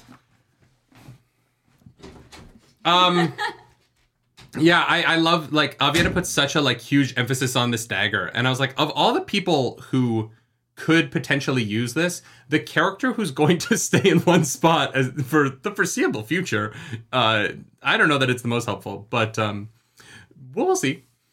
Um. Uh, Sean says so many things so far in this book are Jordan flipping a switch and suddenly plots are moving. Tuon's family suddenly murdered. Galad now in charge of the White Cloaks, etc. It's nice stuff's happening. I, I agree with that, Sean. It's nice that stuff is happening. I wish that it was. I, I think that what I'm feeling right now is that stuff is happening that isn't active on the part of our characters making decisions. And so it all feels really cheap. The the Galad thing eh, less so because I think that Galad is the one thing um Galad is the one storyline so far in this book where the character who it is his point of view actively does a thing and there are consequences that work out in his favor because of his active decision to take steps to accomplish something. And I think that what I'm feeling about the rest of the book right now is that there is a struggle between um, our characters being very inactive and the book doing a lot of things that aren't choices by anybody. There's a lot of random um, there's a lot of random plot movement forward, but it's not on it's not in the interest of our characters' actions. Um Anu says you do seem to have a hang up on if the characters aren't doing stuff, things happening are cheap. Yeah, I I, I do. Um, characters uh, like narrative. Uh, being told that things are happening is not interesting as not as interesting as being shown things happening. Arzu, thanks for the gifted membership. I was waiting for you to get back Sorry, to say it. yeah. Oh Arzu. Christopher, thank you for 10 gifted memberships. I thought you'd want to be here for that. Thank you so much. Wow, yeah, thank you. Adenu, uh, do you think natural disasters are cheap? I think that natural disasters in books are interesting in the aftermath, but are not interesting while they're happening because unless our characters can do something about it, uh, it's it's just another thing that they have to like deal with uh, the aftermath of or, or later. what's interesting about natural disaster writing is how did they survive in the space afterwards? What choices did they make after the natural disaster to survive and get to their house or get to their kids or, or you know what I mean? The the actual disaster itself is an inciting incident because nobody did it. Nobody chose it. It doesn't it doesn't like mean anything to anybody because it is random. And randomness is meaningless, right? Yeah, I think meaning comes from from from intention. Yeah, I think it's fun to read. I think that there's interesting ways to use it and that it's cool, but I'm not invested in it. Yes. Right? And and I get invested in the characters and their decisions that they make. Um, and so th- that's that's my favorite part of reading. Yes. Uh, That's not going to be everybody's favorite part. You know, I think that um, there's certain aspects of this book that probably work a lot better for other people just because of how they enjoy storytelling and content and what they find interesting, and that's that's fine. Yeah, I, I think um I, I think the risk of that though is you end up with narrative that you can't that that, that, that it doesn't matter to anybody, mm-hmm, right? Mm-hmm. I, and my problem with the with the unraveling of the pattern is that it has become such a commonplace thing to our characters that they don't care anymore.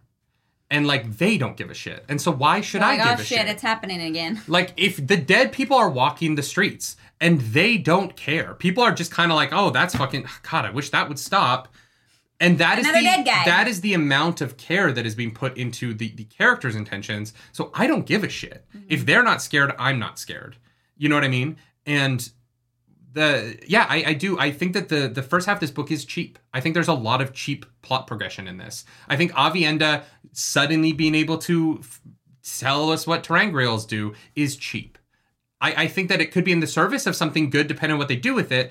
But immediately after we find out about her having this ability that could actually help us move the plot forward, two characters show up and say, Aviendha, you're leaving this plot now. We're going to go do something else. Yeah. We're not going to tell you what, we're just leaving. And so suddenly I'm like, oh, well, fuck, like, rather than learn information about Aviendha's new ability and then get to see what the consequences of that are and how they play out, we learn that Aviendha has this ability, and now Aviendha is gone. She's off the board again. Yeah. To who, to where? Who knows? She can do the ter'angreal stuff. That seems like it's really important in the place where all the ter'angreals are being kept. But we're gonna pull Aviendha away from that storyline to to some something. I, I don't know. And so for Yeah. for me, like I'm like none of these plot lines are ending, and now Aviendha is also on another plot line. I hope that that plot line though comes around to Rand. Like, hope that Aviendha like spends more time with Rand. Like, because she. I mean, I guess. I guess the person who spent the least time with Rand is actually Elayne, which is unfortunate. But you know, like Min, Min has had her turn mm-hmm. for for a while now. You know, they they got to keep rotating in in fairness. Because like Elayne got to fuck him once. Granted, she got pregnant from it, but like you know, mm-hmm. she's barely seeing her the love of her life. But here's the thing: Aviendha and Elayne have have a love, so it's it's there as long as they're together. It's There's fine. no there the, the the romances in this book are are are they're silly. Nynaeve and Lan's is pretty good. We'll get to that, but I don't think romance is Robert Jordan's strong suit. That's why he didn't write romance novels. yes, you know, that's that's fine. yeah, yeah. yeah. Yeah. Um, Elayne doesn't even really think about Rand that much anymore. Like she just gets mad at him about the babies. I I like, know. Fuck Rand for getting me pregnant. Should have had some fucking tea first. Oh yeah, yeah. There's birth control tea in this world. Yeah, yeah. Uh, it's a fantasy trope that's pretty common. So, yeah. Yeah, and so I, I I do I do think that there yeah I think there is a there is a lot of cheap kind of narrative in this book. I think that Perrin being like, God, I would love to fork root that whole lake if only we had a teammate who happened to be farming all of the fork root in the country and had that in a barn ready to go. and then this woman's like, Yeah, I've been farming all of the fork root in the country and it's in this barn ready to go. And also, No, your Aes Sedai found a piece of paper in Masema's trailer that happens to give him permission to do anything anywhere in the Sunshine territory. So you're allowed to ask for this thing. And I'm like, yeah, I, I yeah, that's I it's it's lucky that all of this was just lined up for Perrin to like just walk up and ask for it, right? Yeah. But but like that's it, right? There's there's there there, there is some like don't worry about it. We have five thousand pounds of fork root here Yeah. we're good to go. Th- that is, it's a little bit cheap, narratively, right? And writing wise, it, it is it is cheap to kind of, and, and that's the problem with ta'veren and as a whole is that ta'veren is an inherently cheap narrative tactic that you can have the books do whatever you want because you have a thing that makes random shit happen. Yeah, it doesn't necessarily mean that it's bad. Oh, it doesn't mean that it's bad. Yeah, yeah. Right? Like it's just it's just easy to use it as a reason that things happen. I mean, it- there, there are a lot of cheap narrative tra- tactics that a lot of um, that a lot of things use. Right, prophecy is a very cheap tactic.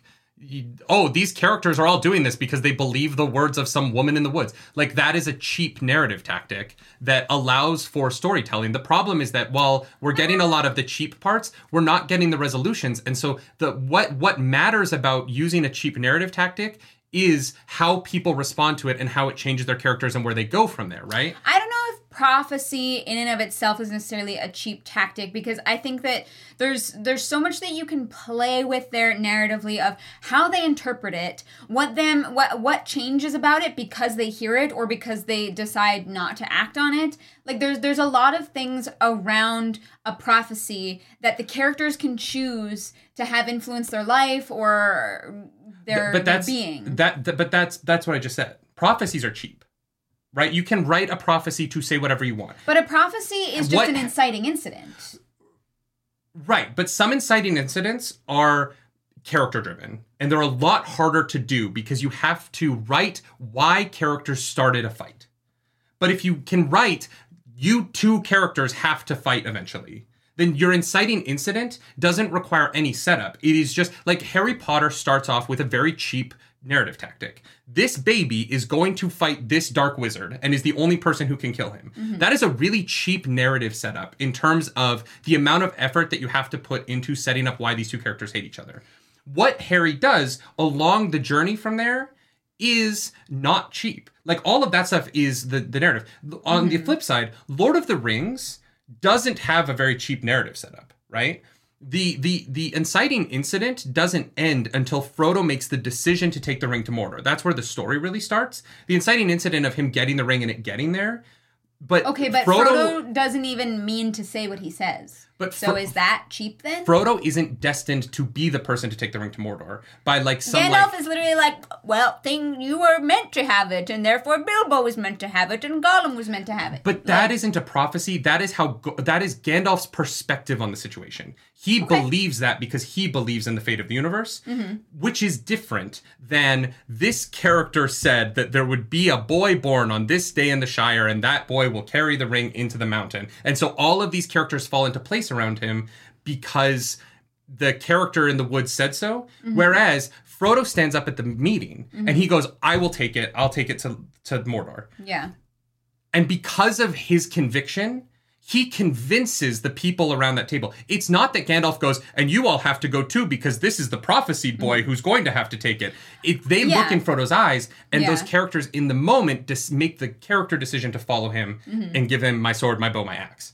Th- those are the two different things. What mm-hmm. you do with cheap narrative tactics, almost all books have cheap narrative tactics. That's not like a downside. Yeah, well, Almost I, I everything think, does. I think that like I, I think that it's how you use it that makes it like cheap or not. I don't think it's inherently cheap to have somebody like say something I th- to a effect because what if it's not even a real prophecy? Oh I- yeah, somebody fucking said this. I think we're just using the words differently. I'm talking about purely from like a writing structure standpoint, mm-hmm. not from a like good or bad standpoint. Okay. I'm saying that like cheap is like I'm not saying cheap in that it is bad. I'm saying cheap in that you don't have to do the work narratively to explain how it starts. Right? You can just write it in and go with it. Whereas, like, I think that you're thinking that I'm saying that because prophecies are a cheap narrative tactic that they're bad. I don't think that. I think that there are great ways to use prophecies. But the initial prophecy is a very cheap thing for a writer to be able to use as a inciting incident. Okay. That th- those aren't. Th- you can have great prophecies. yeah. And I think that there are wonderful prophecies, right? Mm-hmm. I think that there are, but but even in the best use of them, mm-hmm. they are still using a cheap narrative tactic. Okay.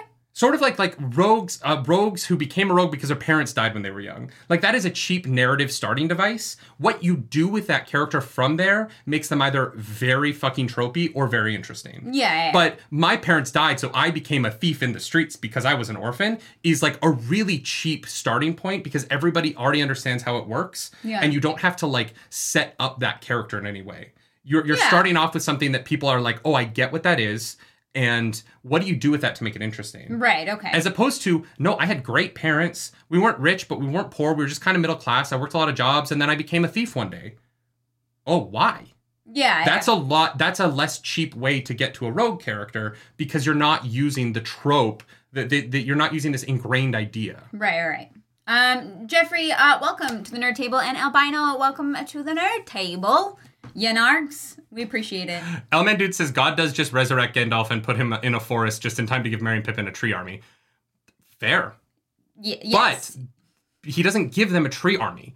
The trees are trying to, th- but this is my point. The trees, Gandalf doesn't go, Hi, Merry and Pippin, here are some trees, they're gonna fight with you. He goes, Trees, don't kill Merry and Pippin. And then Pippin has to use his brain to get, Merry has to use his brain. Fuck, I can always, Merry has to use his brain and his actions to get those trees to fight. Mm-hmm. He is the one who says, Put me in danger. I think it's better if we go south, if we go right to Isengard and I'll sneak away from him from there. Well, actually, no.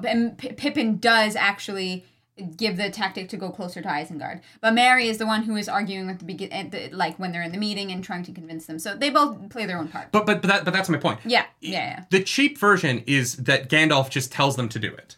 Sure. The, the not cheap version God is that puts the him there. ants say yeah, no, Yeah, yeah, yeah. yeah. and then the characters have to convince them. These that's fair. this book is missing that. It's missing the like Elayne has to convince people to work for her. She's not. She's like, we had an agreement that happened off page. You're gonna honor it, or you're gonna leave me. Mm-hmm. And then they don't. They leave her because she- they're like, no, fuck that. We don't give a shit about you. You're not behaving in a way that makes us want to fight for you. Yeah, it's one of those things where, like, Wheel of Time specifically has set up that the wheel weaves as the wheel wills. And that's not just a thing that people believe. It's We're told truth. that it's facts. Yeah, yeah. And so, yeah, that does affect a lot of the plot and our characters' like narratives moving forward. And it all kind of comes down to the the weave and and ta'veren. Um, which yeah is not the most like um character driven of decisions, but I do think that it aid like I think it's a really interesting idea of how this world functions. And so you know, yeah. yeah, you you take this and then you use it in a way that is that, that is interesting and doesn't just rely on it. I, I think that that makes for a really cool world and and stories. Um, And and here's what I'll say: when Wheel of Time, when Robert Jordan is using character devices Mm-hmm. to tell complicated character stuff, I think he is a better writer than when he uses the cheap stuff. Right? Yeah, I think he's good at it, like- Actually, a, but I think he Yeah. is not very good at right at using tropes. Yeah. I think his tropes are bad, and I think his complicated characters are brilliant. And what's Mm-hmm. weird is that usually it's the other way around. Usually people can passively use the like cheap stuff. The and and it's it's yeah, yeah. making it more complicated that's hard. But actually with Robert Jordan it's the flip side where like he uses cheap stuff in a way that like kind of is almost grating to me. But when he gets complicated, it's fucking great. The Rand Lews Therin relationship is not tropey at all. No, it's, it's fucking crazy and Yeah. it is so good. yeah, It's so good. yeah. On the flip side, Aviendha has a superpower and now she's leaving is like, oh, okay, okay. Yeah, And, and so it's just, it's a weird, the balance in these books is off. And I think that that's what kind of creates the slog mm-hmm. in the books before this. And it's what creates the, like, the first half of the reading each week right now that is kind of boring. And then the second half of the reading each week right now, which is always exciting. Yeah. And we're, we're, we're flip flopping. The, the balance of these chapters is in this weird place where, like, the the the meetings that Elayne has don't seem to be leading to the climax of this series of chapters Mm-hmm. in any real way, other than like the mercenaries aren't going to fight for her anymore. But it's just kind of like meetings, and then we cut to Rand, and then this explosive battle happens Yeah. that is random. It's it's not really. We don't know who he's fighting. It's not really about anything. It's not about his goals in any way. Yeah. It's just a hundred thousand Trollocs randomly show up in the woods, right? And like, it's a great battle. It's so well written yeah, yeah. but it's it's not in service of any like there's nothing going on rand Mm-hmm. has been sitting in at this mansion for like six weeks doing nothing right he's waiting for a message from the Seanchan that Yeah. we that there's no dramatic tension in because we know that they don't have Tuon anyway so Yeah. like we're just kind of sitting with rand as he's sitting around waiting for something to happen and then 100000 trollocs show up he wins Boom. it's really cool and it's great and like i don't know where the next plot line goes but like Well, well, we'll find out when we look at the but, next chapter. But then we go to Lan, and Lan is like, I'm fucking leaving to go by, be by myself in the Blight for a bit. And you're like, what does that have to do with any of the other stuff that's going on? Like, we'll get there. We'll get there. you know what I mean? That yeah, yeah. We'll, we'll we'll get to that part. Um, I think we move on to the next chapter, or this is going to be a four-hour book. yeah, yeah, club. yeah. I, I'm down for it to be a four-hour book club because this was great. Like, there's great reading this week. A hundred percent. There's just also not great reading this week. And see, I, I don't know. I enjoyed reading the Elayne stuff. Was I like as invested in it? No, but like I wasn't. I I wasn't frustrated with it. Like I I definitely um I definitely enjoyed what's going on with Elayne, even though, like you said, like the the the narrative of it is just kind of oh another meeting, another meeting. But I just I, I've liked Elayne so much up until this point that I'm like I just want her to be queen, yeah, yeah, yeah. please, please. Um, but uh, yeah, we get to the next chapter, the new follower. yeah. Yep. We've kind of talked about this. Um, I feel like we can skip this. They they they they meet with the mercenaries. The mercenaries are like, we want more money, or we're gonna leave. And Elayne is like, no, you're gonna hold to your agreement. And then the mercenaries leave, and Birgitte's like, they're they're not. They're gonna. Yeah, yeah, yeah. We're fucked. Um, Hey, guess what? You you you did not accomplish anything in that Yes. meeting, Elayne. Congrats, you fucked up. Also, the Aes Sedai continue to try and bully these like mercenaries. Because that that tactic always works. yeah, they're like, "Hey, the Aes Sedai are here, so Oh this my is where you should be too." And the mercenaries are like, "No." Yeah, because the mercenaries are like, yeah, because there's shit going on in the White Tower, and the fucking Aes Sedai are like, we're gonna gaslight you, and the mercenaries are like, we're not fucking stupid. yeah, yeah. like Tar Valon isn't that far But away. But this is why I think both Careane and Sareitha are fucking sus because they make the situation worse, and I think that they do it on purpose. I don't think they make the situation worse. I think Elayne never does anything right in this conversation. Well, no, I think that think trying she to gets like bully and gaslight the mercenary people, It's like the same tactic Elayne is using. Well, not really. Uh, Elayne is like, "Hey, you promised us. We're gonna give you what we promised because that's what we agreed on." Yeah, yeah, yeah. Right? She's not like, "I'm Aes Sedai." Whereas Sareitha and Careane kind of are. Right? They're just like, But here, but but the problem with this is Elayne isn't presenting them like I, I'm on the mercenary side. Elayne is not presenting them with an a, a- possible end to this. yeah, but Elayne also Elayne- like, "I handled that poorly." Well, yeah, and I'm glad that she said that. Yeah. Because she did, right? You have these men who are coming to you and being like, hey, like, we're just kind of dying repeatedly. For what? And Elayne's like, Yeah. I, I don't know, dude. Like, I don't know when this is going to end. I have no plan.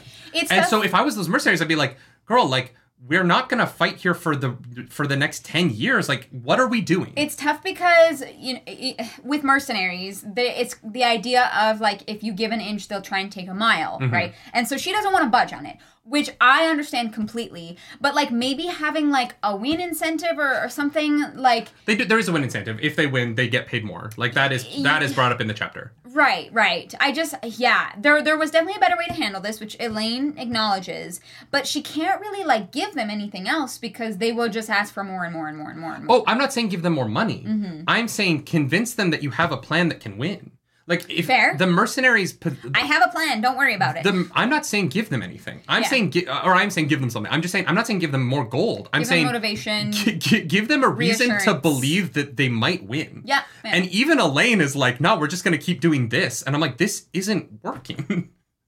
what you're doing fair. isn't working. If you're those mercenaries, you're you have to convince them that you have like a strategy involved. Right? Like like what's Yeah. going on with the siege of Tar Valon is like Egwene is like first of all, Egwene has like uh, her people, and granted, Gareth Bryne is more closely tied to um, Egwene, and he the army follows him because of his reputation. And I think that Mm-hmm. Elayne needs someone like that. I understand why Elayne in these chapters is like, I need Gareth Bryne. I wish he was here yeah. because nobody knows who the fuck Birgitte is. She's never fought a battle anyone knows the name of. Like she's not. She doesn't have any reputation. So why would anyone follow her? Well, actually, I don't know. I feel like people are pretty sus. Her name is Birgitte. Like I. Hmm, But yeah. nobody knows her, right? Whereas like if Gareth Bryne was there, people are like, oh yeah, Gareth Bryne wins battles. Yeah, yeah, yeah. if I was in that meeting with the mercenaries, I'd be like, "Hi, what? We're we're just dying yeah. over and over and over again. Mhm. I, having gold means nothing if my company's gone and I can't have a job next year. Yeah. So yeah. like, either pay us more to die for you for nothing, or tell us that like there's a that, that we're that there's a plan. Mm-hmm. But Elayne threads the needle in the middle and goes, "You're going to keep doing this over and over and over again." And also, I don't know what the fuck is. uh, We're just going to keep doing this for now. Yeah. And the mercenaries are like, "Well, you didn't give us anything. Like, you didn't even convince us that you think you're going to win." And I think that th- there's a way for her to win this meeting by doing that, and she doesn't. Like she and I and I don't know what she's trying to do. Yeah, and she doesn't seem to have a plan. But she does. We do meet a character who's supposed to follow. What's his face? Uh, Malindu says, "I wonder if they would follow Gawyn. Everyone would follow Gawyn." that's why I'm saying Gawyn needs to show up. Like that. That would make me so happy. Yeah, I, I, I- would, I would like Gawyn to show up because I think that the idea that Elayne and Gawyn are so closely tied to one another, like they need each other to succeed, I think is really interesting. Um, so I, I hope that Gawyn shows up, but I don't know if he will. Athera says, uh, I think they were more concerned with gold than concerned about the strategy. From our Arymilla's conversation, I think they were already set on taking the higher gold offer. I, I, they, because they got to this point, they are right. But I think that Elayne, because the, meeting starts with the mercenaries saying, "Hey, we're losing a lot of people." And I think that if they felt like they were in a situation where they were on the winning side, they would be less convinced to take the gold. The mm-hmm. problem is that they don't think they're on the winning side. And even Birgitte says that, right? Like mercenaries do not want to be on the losing side when they lose. Yeah. They would rather turn coat and Or flee. have that reputation than lose because they're dead. Yeah. Like the, yes, they. I, I see people saying they have a contract. They have a contract, but I, I I don't care what my contract says. I'm not dying for you for nothing Yeah. right? Like my contract's not worth anything if my entire squad and myself are dead and unable to claim it. So like you have to convince people to be on your side. Yeah. And Elayne isn't doing that. Birgitte certainly isn't doing that. And the you know the, the the military structure of this is falling apart. And so yeah, a week from now Elayne's maybe fucked unless Deus Ex Machina happens. Gawyn. I would hate that. If he rides in at the exact right time. If he gets there before it, I'd be okay with it. Yeah. But if he rides in like At the dawn of the fifth day. when we haven't even seen how he even knows she's under attack. Like, Uh, look, they have been there for weeks, right? Arymilla has been marching towards Elayne for weeks. There's no way, with how fast rumors fly in Randland, you're telling me every other rumor would fly around, but the one that uh, Elayne is defending Caemlyn would never make it to Tar Valon? but Please, Gawyn is like a th- a a month ride away. So? so like he would have had to have started riding three weeks ago. Traveling. I don't know. Yeah, I don't know. I don't know. That, that- there's just no way that Gawyn's not aware of what's going on. Prasoon says, "What if it's Galad and the White Cloaks? Though the White Cloaks are like on the other side of the mountains. They're That's- even further away. They are pretty. They're not about to go through a gateway. Yeah.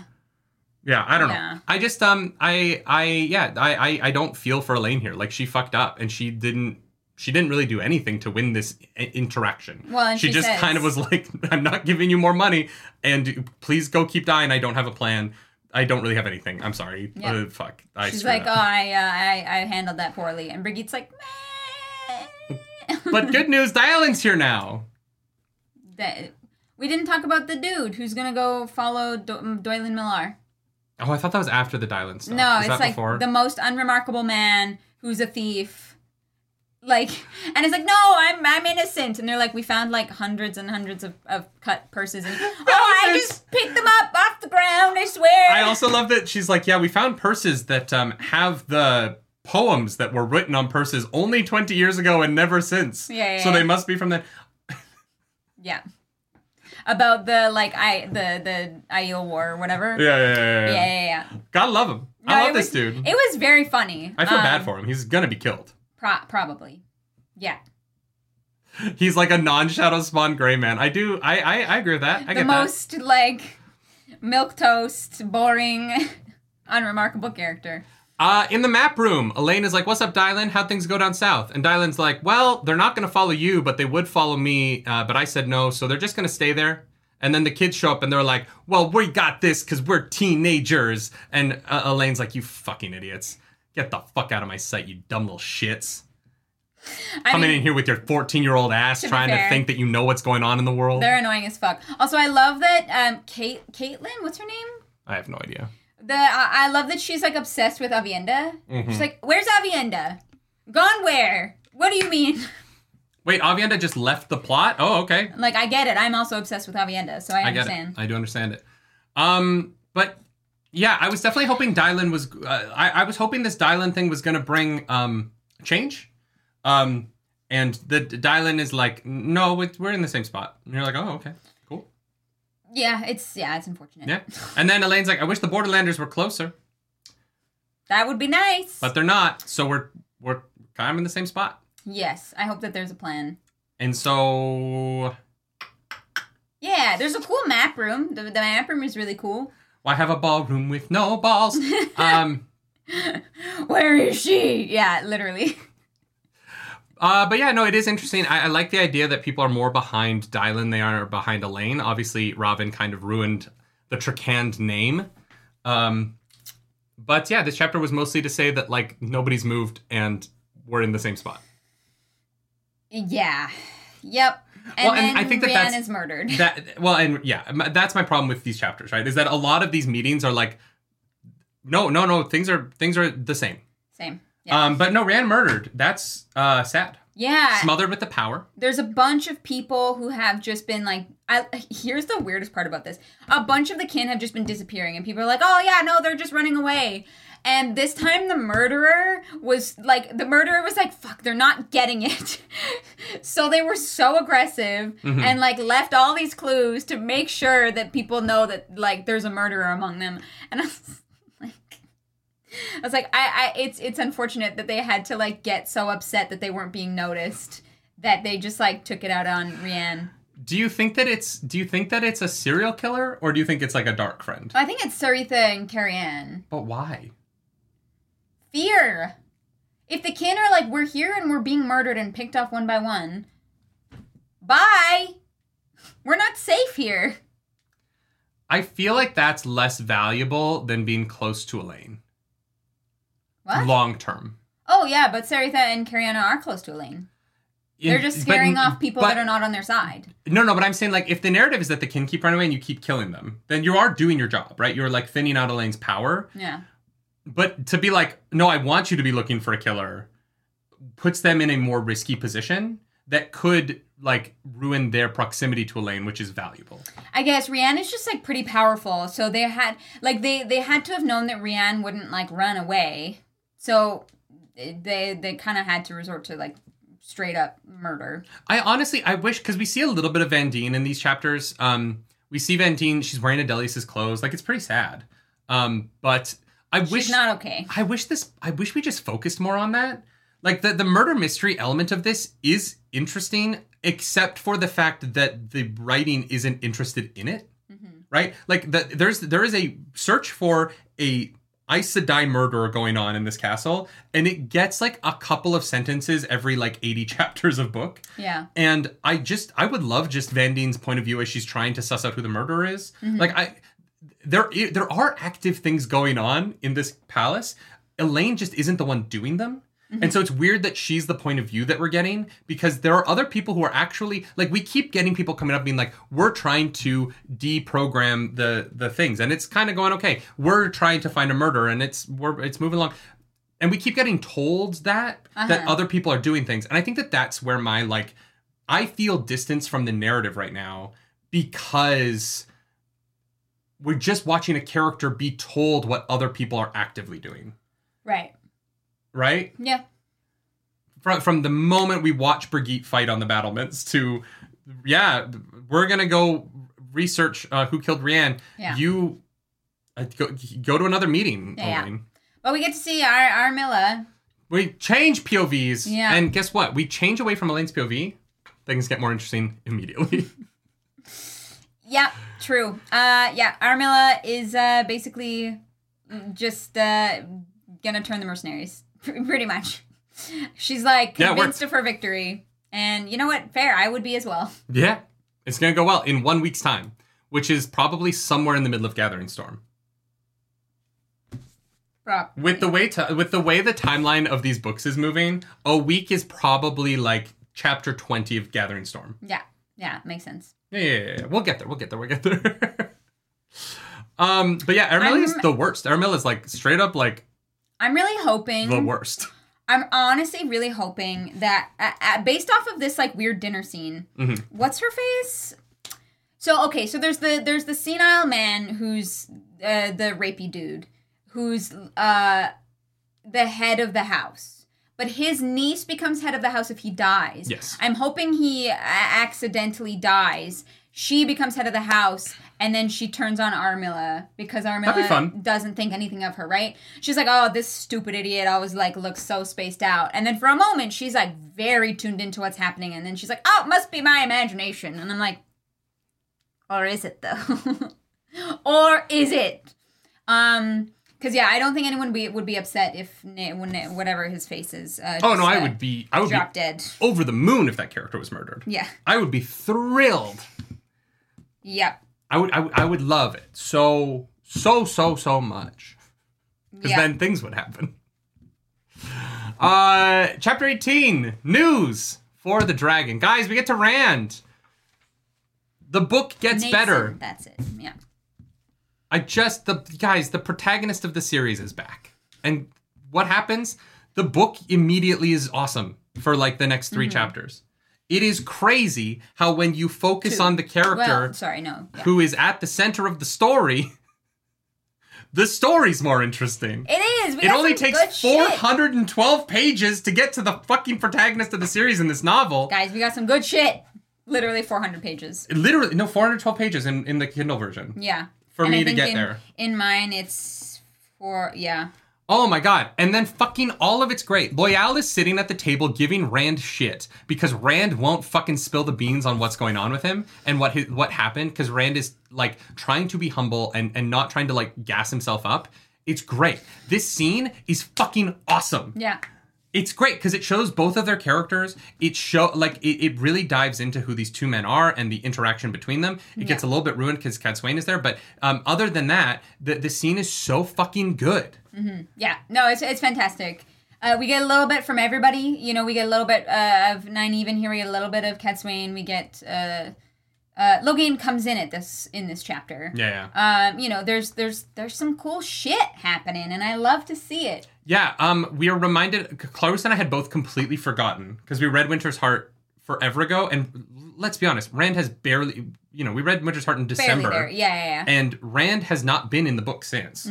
He was in a little bit of Cadsuane's POV in Crossroads of Twilight, but Rand is like thinking about the dude he ran into in Shadar Logoth, and I was like, who the fuck did Rand run into in Shadar Logoth? I had Yeah. completely forgotten. Totally that forgot. There's like a weird that Moridin was there, Yeah, yeah. I'm, I'm and Moridin helped him fight Samael. Moridin Their helped him crossed. balefire Samael. Right? I think it's Moridin. It is Moridin because he's using the true power there, right? Yeah, It has to be Moridin. has to. be. Helped Rand fight Samael. Yeah. But why? Don't know. Don't know. Um, No idea. but we'll get to it. Um, uh, Rand yeah. is lost in thought. He's just like not really paying attention. Uh, and everybody is sick because the, the, the servants don't want to throw out food even if it's rotting. So they're just eating it and getting sick, and then the Aes Sedai are healing them, which is a goddamn nightmare. But like, Yeah. I, I what I appreciated about it was we've had all of this conversation about how the food is going bad for Mm-hmm. like a book and a half. And this was the first time where I felt like it was affecting characters' choices. And I was like, this was really interesting. Yeah. The weave the constant talk of the weevils is getting a little bit like my, my brain goes numb about it. Yeah. But like this was an actual like, hey, this is what is literally the problem with the food going bad and what happens, what the side effects of that are. Yeah, And I really appreciated Robert Jordan focusing in on that for a second because we've had two and a half books of them talking about the food all going bad. Yeah. And with the like never ending summer before that and the food all going bad, there should be almost no food in Randland. Like there literally should be almost nothing to eat anywhere. Times are tough. I'm. I wonder if you know. I wonder how much the Seanchan brought with them. I feel like the Seanchan controlled lands are probably okay. I don't know what their Well, used to be. weather was like, but Yeah, I know. I Yeah. feel no. I, I'm sure the the Dark One touching the world affected Seanchan as well. I don't think it just affected Randland. uh, no, I'm assuming. I Yeah. don't know for sure, but yeah, none of the Seanchan have talked about the the weather really. So, um, but uh, yeah, Logain shows up.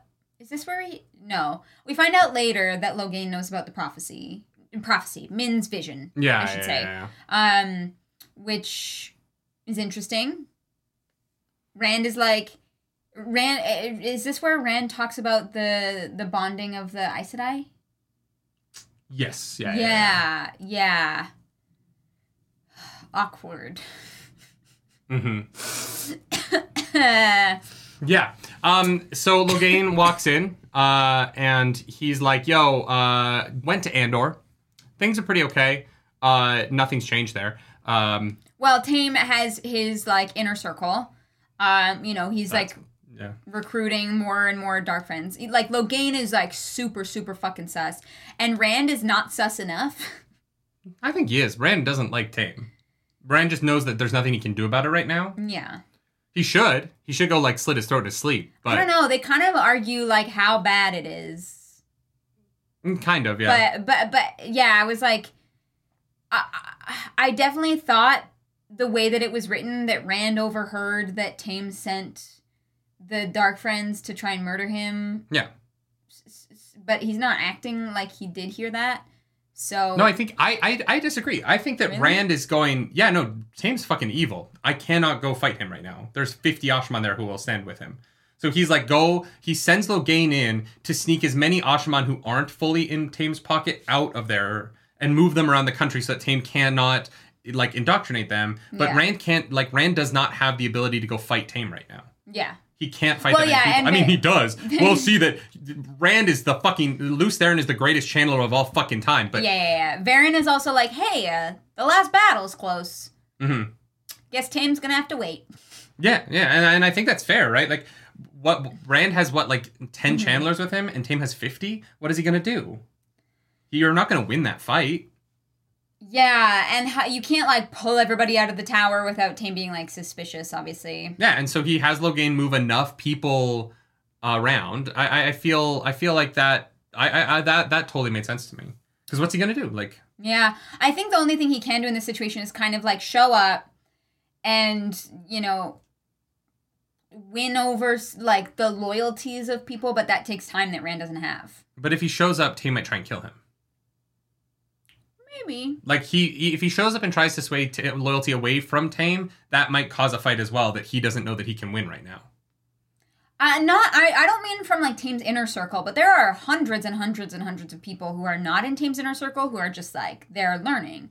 So I feel like they're kind of fair game. Yeah, yeah. It just starts a fight that I don't think he's ready to have. Right. Yeah. Um.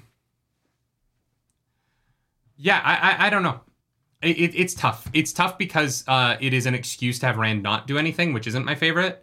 Um, but it's an excuse that I I buy enough of. But no, I, I agree with you. Like I, I don't. But I think Rand knows Taim's evil. I just think that he's just not willing. I And, guess. and honestly, like. That's the story of all of our characters. They're not willing to do anything. The only Yeah. reason Rand ends up in a fight in the next chapter is because they It brought it to to him. him. Yeah. Like it's not like Rand is Well, Rand, Rand, cleansed is, the taint and then has been sitting in a manor for a book and a half. because Rand is worried about starting more fights, right? We learned that the A- Aelfinn told him that he has to unite everybody. Uh, yeah, the to- to west and the south and the north and the east must be united as one, and then those two things also have to be united as one in order to win. Yeah, so I. I So he's like, maybe the Seanchan can have the south and the west, for the yeah for the moment we'll just we'll give it to them. So which is cheap. That's that's a cheap narrative device. Our character is going to do uh, is going to not act because the Aelfinn told him a prophecy. It, it's just a cheap narrative acting. device. He's, not. meeting with the Seanchan. But but he, He's trying to unite everybody as opposed to like burning it out on the ground.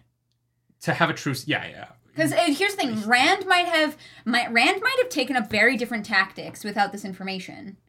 Sure, but that's why it's a cheap narrative device. Is because it is just these characters told him he had to do this, and so he's behaving this way because of what these mag super magic extra dimensional characters said. That is what a cheap narrative device is. Yeah, like not that- like bad, but No, no, I'm not saying bad. I'm saying that it is a cheap like instead of Rand having to use his life experience and his advisors and make a decision, he doesn't have to do that because the magic fairy people from the other dimension told him yeah, that that is that that's a cheap narrative device. It allows for the the the plot to move along at the speed the writer wants it to without having to have character motivations explain why things are happening. Yeah. rand has no character motivation to work with the Seanchan he has a prophecy from the Aelfinn that tell him he has to. Mm-hmm. right? Yeah. and so that's why he's behaving the way that he is. It's not coming from him. It's coming from this outside source that isn't a person. It's just magic fairy people Yeah, yeah. that that's it, it's just a cheap narrative device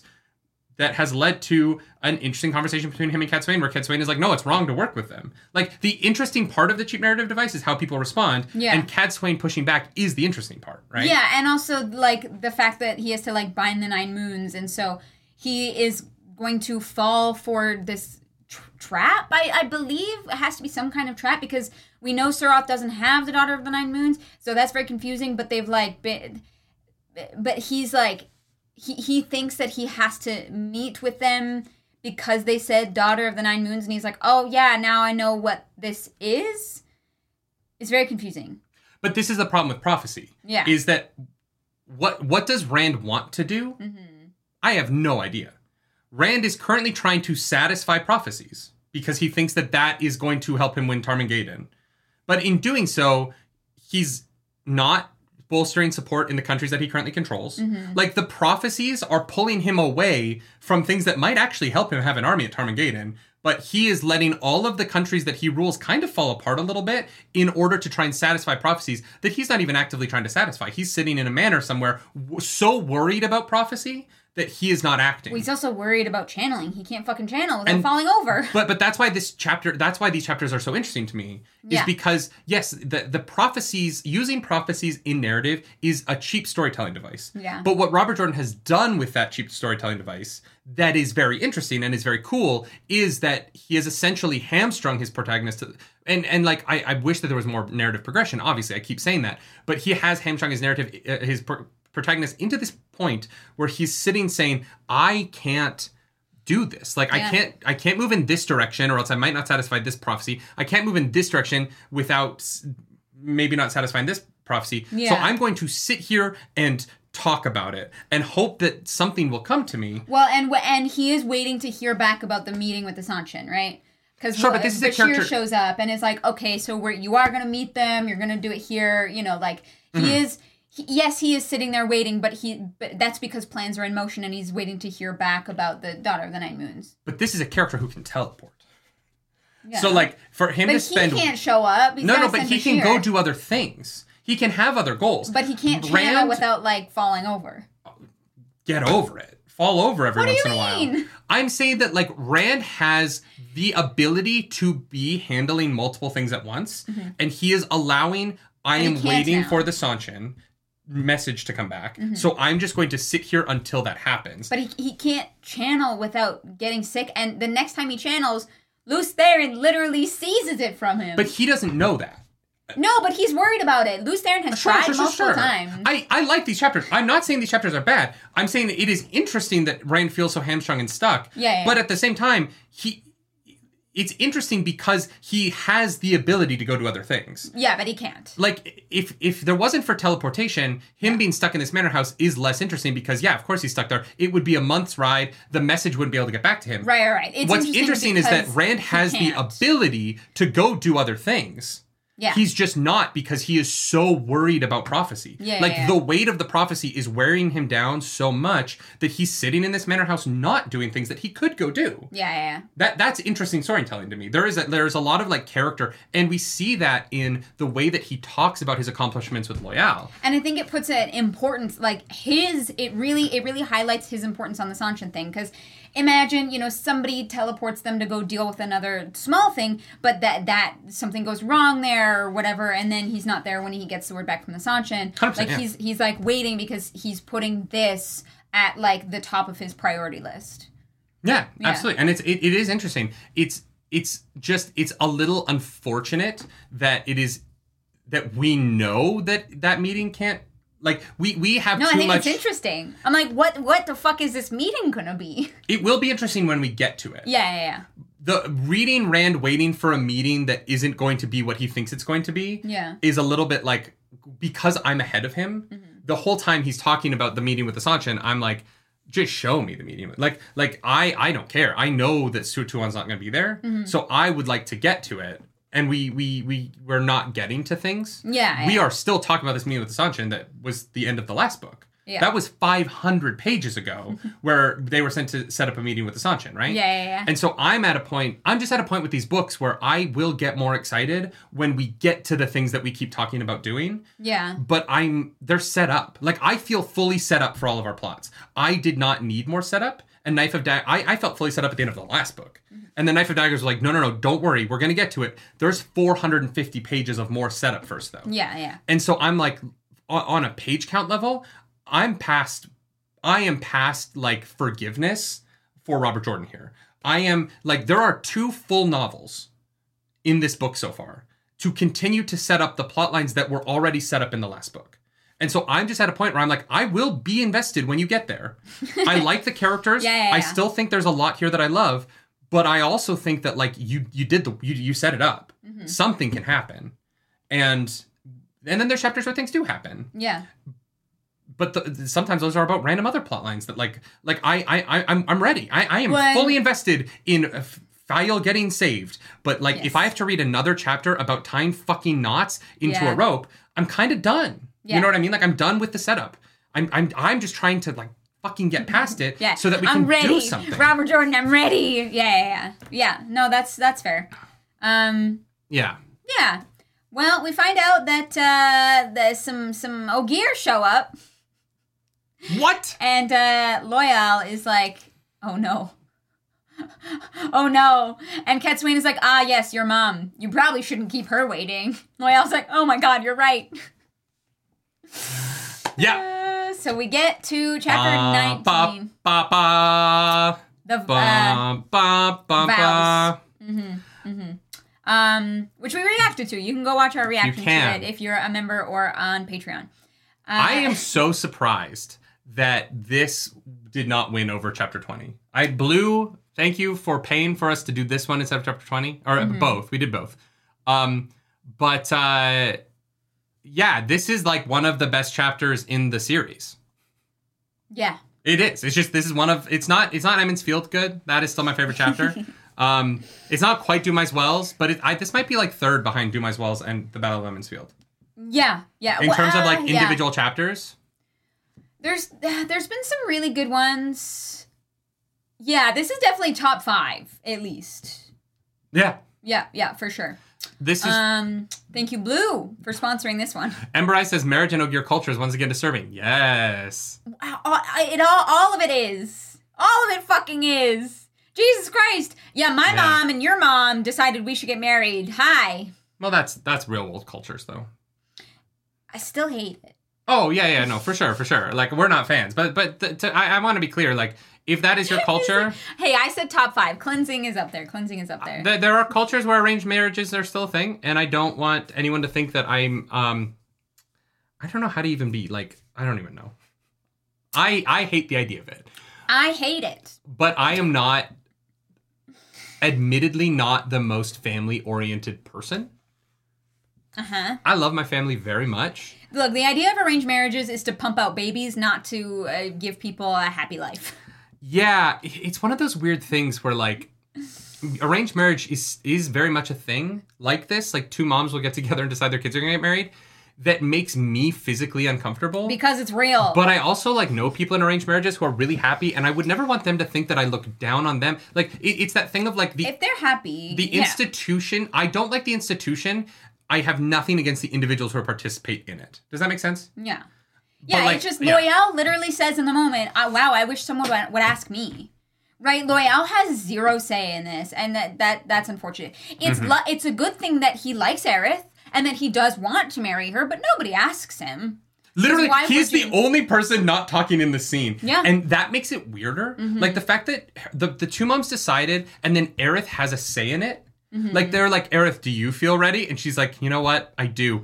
My my weaving is going really well. I'm Yeah. taking on an apprentice. I'm ready to get married. And then I'm like, oh, and then they're gonna be like, Loial, do you feel ready? And they just don't ask him. That's what makes the scene weird. Is that they give Erith a say in it. That that that her opinion matters and his doesn't. Is where the scene got weird for me. Yeah. It's still very funny. The the the ear hardening is so fucking weird. It's very Ferengi. I said that in the reaction. It's very funny. I I loved it. um Um, the, them nosing each other. Like there's a lot of like funny stuff here, but the the thing that like kind of darkens it is her getting to be like, I'm ready for this, and Loial being like, like, and hi, I'm here too. Yeah. Also, hi, the other half of this marriage. What kind of saves it at the end for me is that Erith is not like his mom, And tries to like control Loial. and she if, if she's Loial like. is very support or it's good. Erith is very supportive of Loial, Mm-hmm. and so you know I do think that they're going to be happy together. I do think it's nice that Loial also likes Erith, but like eh, it's still weird. No one fucking asks him. like yeah, Michael L says this is where I disagree on both of them. It is a fantasy race of creatures in a fantasy series. I couldn't possibly make a value just judgment on because it. it's fantasy doesn't So mean you can take consent away from. Do you think that people. like consent doesn't exist for other races? Yeah. Do you think like that's- elves don't need to have consent in their culture? Here's the thing: at the at the level of sentience, uh, I'll be like, back. You talk about consent, and I'll be. In. Uh, yeah, no, that's that's fair. That's fair. I get to talk about consent.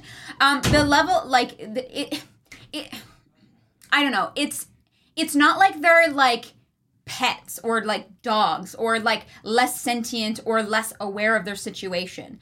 Like consent is is should should be should be a right for all things of sentience.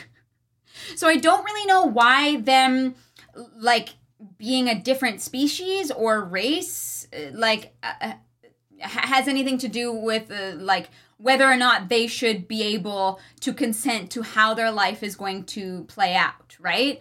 Um borgs do not have consent in their culture because the borgs are bad. I don't know if you know this but the borgs are the bad guys. Uh, they kind of suck uh historically. You know if you take star trek to be historical and you know that that's on you.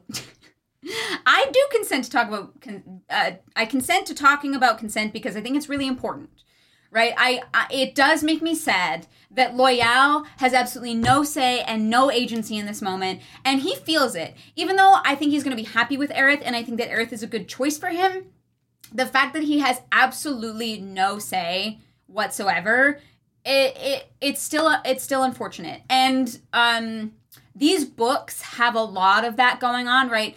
Robert Jordan tried to write about a world that is matriarchal instead of patriarchal, right? Where the, his mom and her mom made the decision for him.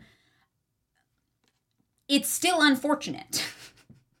like where it's coming from. If if the, if the decision is not between the two people that it involves, then I think it is unfortunate. Um, Well, and he actively doesn't want to get married, right? Like he is. He's been saying for multiple books that he does not want this to happen. Yeah, and like if here's the thing, he he does want to marry Erith, but not yet. And he knows if he says no in this situation, that everyone in everyone involved is going to be personally affronted, and he may never get the chance to make it right with her.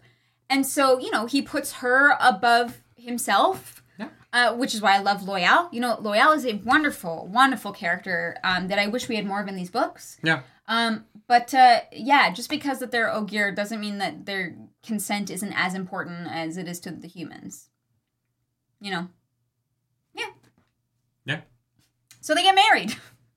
And then we find out that Rand is just fucking inept at protecting his own compound because a hundred thousand Trollocs show up and they have no warning. Mm-hmm. How do you not have fucking scouts, Rand?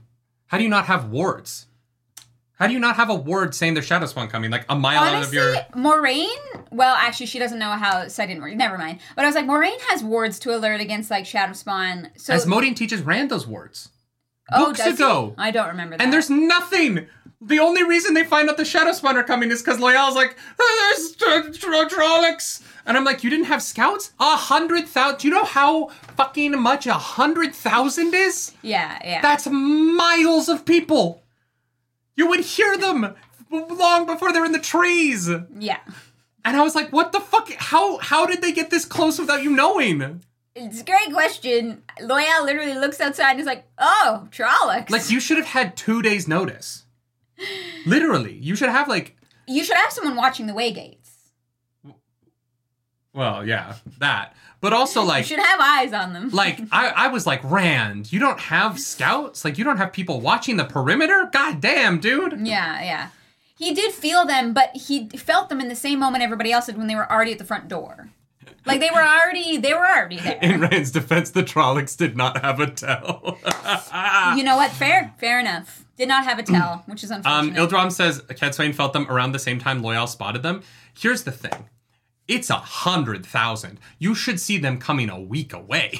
like Maybe not that much. maybe not that much, but like But at least a have, day. He does have Saldaeans there. You know, I they know. could be, they could be patrolling. Um, but no, they show up. They're here to they show up at the edge of the property. It's like, oh fuck, let's get to it. They're here to kick ass and chew bubblegum, and there's no bubblegum uh, in, uh, for Shadow Spawn.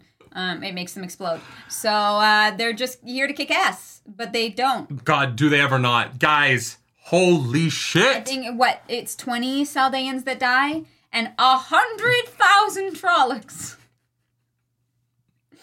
Uh, This is this is where the power creep of the series You feel it? a little bit silly in that how inept are the Forsaken? Like, how bad are they at channeling? What do you mean? The Forsaken aren't there. No, no, no. Okay, so my point is throughout this whole series, Rand has been able to put up a decent fight with Forsaken in that he's killed them every time he's interacted with them. Mm-hmm. Lews Therin shows us what an Age of Legends channeler can do. And he fucking kills a hundred thousand Trollocs. Not single handedly, but like a good chunk. Yeah. And so my question is like, wh- why are the why are the why was Rahvin so incapable of fighting with him? And and this goes back to I think I said this in like book three of like why do the Age of Legends channelers feel so bad at channeling? It, they should have all of this knowledge. Yeah, They should have this insane amount of knowledge about uh, channeling, and then like Ro- like they fight them. Pretty, Rand fights them like to a standstill at the worst and beats them. They should not lose. Like they should have destroyed Cadsuane's team at Shadar Logoth. They have three thousand Well, years of knowledge. Rahvin technically won against Rand. It was Nynaeve that saved them, right? he distracted Rob. She distracted Rahvin for momentarily. Yeah, because Rand was losing. Rand was d- almost dead. He was almost a wolf. Well, tha that's what I mean. I, I'm not. I'm not uh, completely disagreeing with you. I do agree that Lews Therin shows up and is like, "But bam, bam, bam, bam," and I'm like, "Oh, I feel like the Forsaken might know these weaves, but I guess not." The Forsaken. I just. it- yeah, it's just interesting. Yeah, Um. maybe they know different weaves, They- or maybe they're not powerful. Like Rand is the most powerful, although Logain is able to imitate. So Mm-hmm. it stands to reason that yeah, the Forsaken would be powerful enough for these weaves as well. The Forsaken just sort of feel like silly characters to be villains at this point to me because they don't really do anything. They don't interact with the plot all that often. I was they're, hoping- they kind of like pop in and out randomly and get their asses kicked when they do. Yeah, I was hoping there would be one here that like That would be interesting. put up a good fight, but then didn't realize that Logain was also there and the other channelers, you know, showed up to try to take Rand on. Mm-hmm. Um, but there were like there was too many, and maybe they did. Maybe they did see all the weaving and were like, ah, shit, and like ran away. But like maybe we get a semi perspective in like a couple chapters. It's like, yeah, no, I got the fuck out of there. yeah. Uh, yeah. I just I like other than like Lanfear and I guess is Shamael a little bit. The the Forsaken just aren't very compelling villains. They're just kind of goofy. And I wish they weren't. I don't know if I consider them goofy, but I don't think that they're the greatest villains. You know, I, I think, yeah, yeah. I find them Yeah. kind of I the way that they like posture in their fucking like gardens, their fake gardens because they miss the old days. I just find them kind of goofy when they get together. They're a little they're they're so They're petty so and like fucking rich and entitled. Yeah, they're just kind of like rich elites who think that they're really good at shit and they're not. And so they just always I like think that's the parody. this scene. I think the Forsaken are Elon Musk. Oh, yeah, yeah, yeah. No, no, but they're they're more like Elon Musk than they are like an actual than than actual evil to me. Because Yeah. they're going to get their asses kicked. Like they don't they don't come across as competent. Yeah, Twitter is about to defeat Robin. It feels like the Forsaken should have showed up and fucked shit up from the beginning, and they've never fucked anything up. Except like off panel where we learned that like the Domani are maybe under Graendal's control, but also like are they? I don't even know what the. Remember when she was controlling that whole country and that like didn't lead to anything forever ago? And now Rand's trying to install someone in Arad Doman, but like Yeah. I don't know what the fuck happened with the Graendal Eridomin storyline from literal forever ago. Yeah. But yeah, no, it's just it, Lews Therin takes over, and he's suddenly able to do these weaves that are so fucking. They're so much bigger than anything we've seen before, mm-hmm. which would make sense if we hadn't spent time with so many characters who are from his timeline, mm-hmm. who should know the same things he knows. It's true. It did come as a bit of a surprise that like Luce Theron has all these like things pulled out of his pocket that we didn't see at like the cleansing of the taint or something like that. He is burning thirty yard patches, six six at a time. Like he- Blossoms of fire, Oh my god, the the death gates, the finger arrow fire things.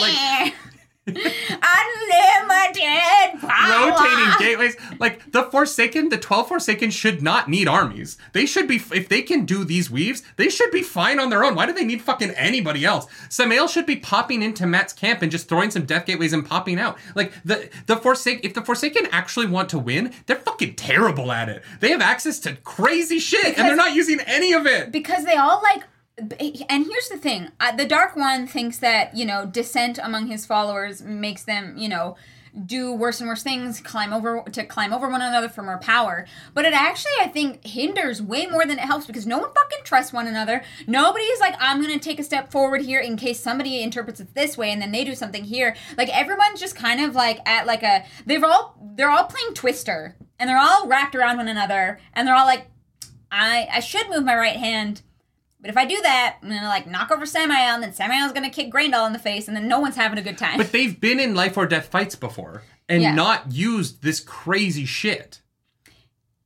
That's the power creep I'm talking about. I mean- where like the Forsaken have only used abilities that were a, a little bit ahead of where Rand is throughout the whole series. the Forsaken can't really use the Death Gates. I Why not? agree. Well, because the when the Trollocs go through, they die, but if people go through, they just go through, right? It murders Shadow Spawn when they go through. Yeah, it could displace armies. When it opens and closes, it kills everyone it touches. Look, Yes, even even if it it, displaces everyone it people, even if it displaces people, Yeah. you still have chainsaws of death chewing through the foreign army and Yeah. displacing the foreign army to who the fuck knows where. no, I think that's Just have them go to Fair. fucking the cold land of the Seanchan, and your the, the entire enemy army freezes to death. send them to Shara. I think I'm Nobody a little bit frustrated that the magic in this world, that there's so many cool things that people can do with it.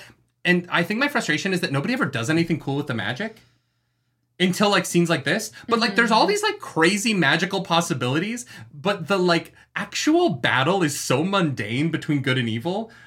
They're Yeah. usually just running at each other and like poking each other with swords. And I'm like, th- these characters should be. Po- and it's the same problem I have with like late series Harry Potter, where especially the movies where they're just shooting black and white smoke spell, at each spell, other. spell, spell. Is Yeah. I'm like, you have magic and you're using it to do like. Everyone's like, oh, I've got balefire, and I'm like, you can rotating chainsaw of death the battlefield. And here's, I think that the Forsaken's selfishness is their ultimate downfall, right? Mm-hmm. They don't want Moridin to be the nipples. They want to be the nipples. So they want to maneuver themselves into the best position of power before they start like winning things because Yeah. it looks better on them. And it's so fucking complicated and petty. uh, Which is why I think it's like interesting, and it's going to be the downfall, right? But it, yeah, Mm-hmm. they it it makes them incompetent in a lot of ways, right? Yeah. because they're just too busy squabbling with one another. I hope Moridin shows that he isn't, because I, I need a I need a villain that I give a shit about, and I don't really have one right now. I don't really care about any of the villains, I wish Padan Fain was more prevalent. but I I don't know that Padan Fain is still a thing after Shadar Logoth is dead. Uh, we don't know. You know what I mean? Like no the- idea. Padan Fain is great. I love him. I, I like Elaida. The the villains that I like aren't on the Dark One side, which is what's weird about it. Yeah. The villains I actually find interesting because the Forsaken feel like they have been written to allow Rand to get to the final book, as opposed to ever using their full power. yeah. And that that in a like trilogy, it happens, whatever. But in a 14 book series, by book 11, the Forsaken are still kind of like, we're the silly gooses who are gonna poke and prod at you, but we're never gonna actually try very hard to win. And I'm like, well, if you're not gonna try that hard to win, I'm not gonna give a shit. Yeah, because they wanna they wanna be at the top before the winning happens. Um, I do love this though. I, so Lews Therin takes the power. Don't know what the fuck that means, really. I'm so excited to find out because it was Yeah. rad. Like you guys saw the reaction. I lost it. This is like Fabu says the first thing I like Jessie James and Meowth. Yes, that is that is exactly what I'm feeling, Fabu. They are Yeah. the silly, goofy goobers, and I need Giovanni because I need the actual villain of this series. Yeah, yeah. Um, the yeah, Rand starts destroying shit, and Logain looks over and is like, "Oh shit!" And he starts destroying shit too. His is a little bit smaller. A little bit smaller. A little bit Don't smaller. worry. Don't worry. He's a little insecure about it, but it's Yeah, a little yeah, bit it's smaller. fine. And they just churn and churn and churn. And Rand is like, Logain or uh, Loose, put out the fires. Put out the fires, Loose, and Lews Therin does not listen. So he's Logain, put out the fucking fires. My brain is not touching my hands. my brain is not touching my hands. Okay, the only part of this, because I, reread it right before book club, the part of this that made me laugh so hard on the reread Mm-hmm. is all I could picture when Lews Therin is like, I can't move my hands, is Ricky Bobby in the interview scenes from Talladega Nights where he's like, I don't know what to do with my hands.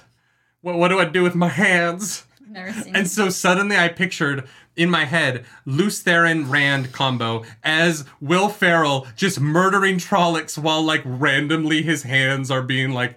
oh my god. And I've never seen it, but And uh, guess what? They win. yeah, They lose 20 Saldaeans. Like, fuck, what if. Goddamn. yeah. I, I- although Rand is like, we still lost people. Like you know, every every victory still has its cost, which is why I think he wants to unite people. Nah. Oh please. When you kill a hundred thousand Trollocs and you lose twenty, you did you barely Oh, lost. You it's fucking a victory, which he acknowledges. The- it is an oh, it is a victory so overwhelming in odds. yes. Ah man, we lost twenty people to a hundred thousand Trollocs. That's pretty wild. I'm not gonna lie. pretty, uh, pretty, pretty wild. They almost didn't win though, just in terms of like proximity. You know, if if if Logain hadn't showed up, they probably would have been fucked. But Maybe. Yeah. who knows? Oh no, no, for sure. But they killed a hundred thousand Trollocs. They've had they've had much worse odds, and they've lost a lot worse in the Here's past. the thing. I feel like the final battle needs to be like 10 million Trollocs. That At this make point, any sense. It though. doesn't make any sense, but if you can waste a hundred thousand on a whatever whim, how many? How many are there? Thirty-six.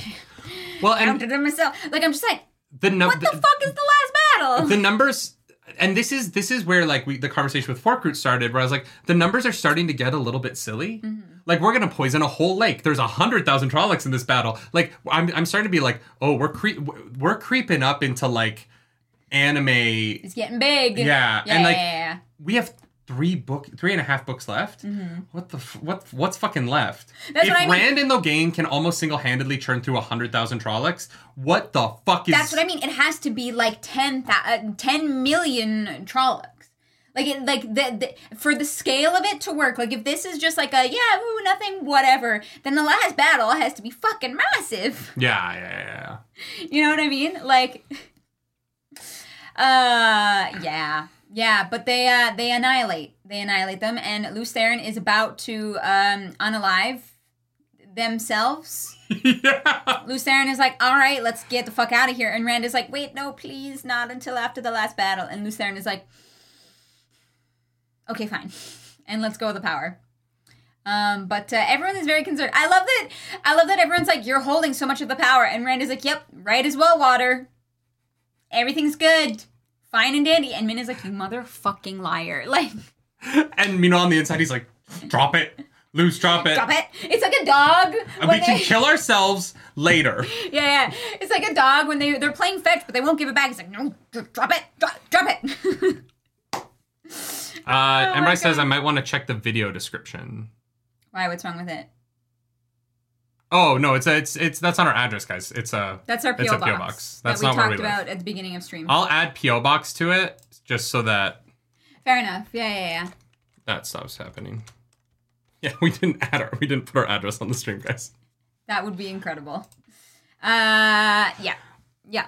No, cause uh, cause uh, uh, James Ross. Yeah, James Ross sent us Sent the us Rocinante. A lovely gift uh, for um Here are pieces of it. the Expanse. Look at that. I'm very excited to paint it. Look at that. I love painting minis. Uh, it's not really uh, min- miniature. It is miniature. I mean, it is. It's to scale, but like, yeah, yeah, No, it's gonna be fun. We have our own little Rocinante. yeah, yeah. I'm excited to The Expanse finale goes up tonight at 6 p.m.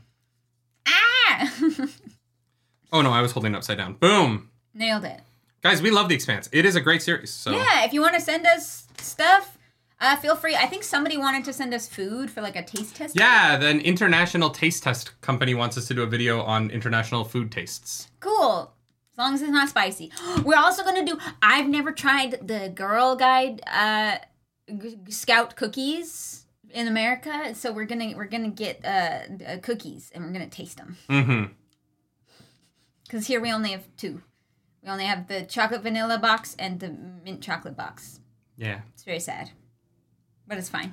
We would all come visit. Don't go to that address. We will not be there. We don't, won't be there. we, we don't even live really close to there. No. It is closer to our house than our old PO box. Yeah, um, yeah, yeah, but, uh, we do not. Um, It's definitely not like uh, walking distance. Yeah. Um, and Bryce says, "Are Girl Scouts good cookies any good? They are. They're fantastic, and I love them." yeah, I, I, the Girl Guide cookies are pretty good, so I'm assuming. Uh, so then uh, Cadsuane threatens Min, and Rand is like, "Not on my fucking watch." And the Min is like, "I can handle myself," and Rand is like, "All right, she can handle herself, but don't you fucking threaten her." And I was like, "Yeah, Cadsuane. If I didn't already fucking hate you, threatening Min would be the last straw. Okay, leave my girl alone.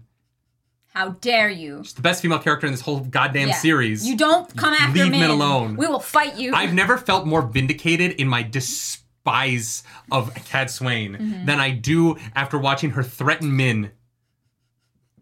Yeah, oh my that, God. That was definitely a strike against Cadsuane for for me. I do not regret the Cadsuane suck shirt at all. Don't Uh-huh. fucking threaten our girl, okay? And Matrix says something actually really interesting. Um, I don't know if you guys see this, but there's a like button on Oh the video, God. and if you click it, I'll I'll appreciate you. I I just I just love Min.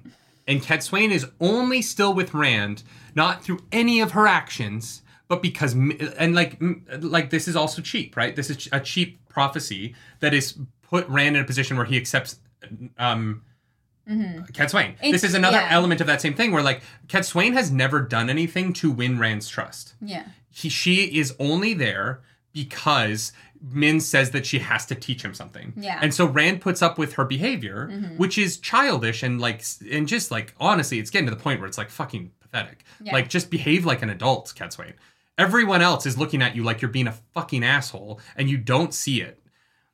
But like that that is a cheap narrative device, right? Like, oh no no no, we have to put up with the old lady that doesn't understand how to be a kind or like empathetic or just like normal person because Min's prophecy says that there's something you have to learn from her. Yeah. That's cheap. I wonder if Cadsuane thinks she might be dying and is like trying to. Uh, here's the thing people are more aggressive and uh, forward with their intentions and uh, trying to achieve their goals if they think they have limited time left. And I just wonder, I just wonder, Cadsuane is the oldest Aes Sedai. I wonder if she feels like she is dying and has to do as much as she possibly can, no matter who it hurts, in that shorter time. That's why she's Just a guess. I, I, I don't know. Uh, she, she keeps up appearances, right? If she doesn't appear to be perturbed, then whatever.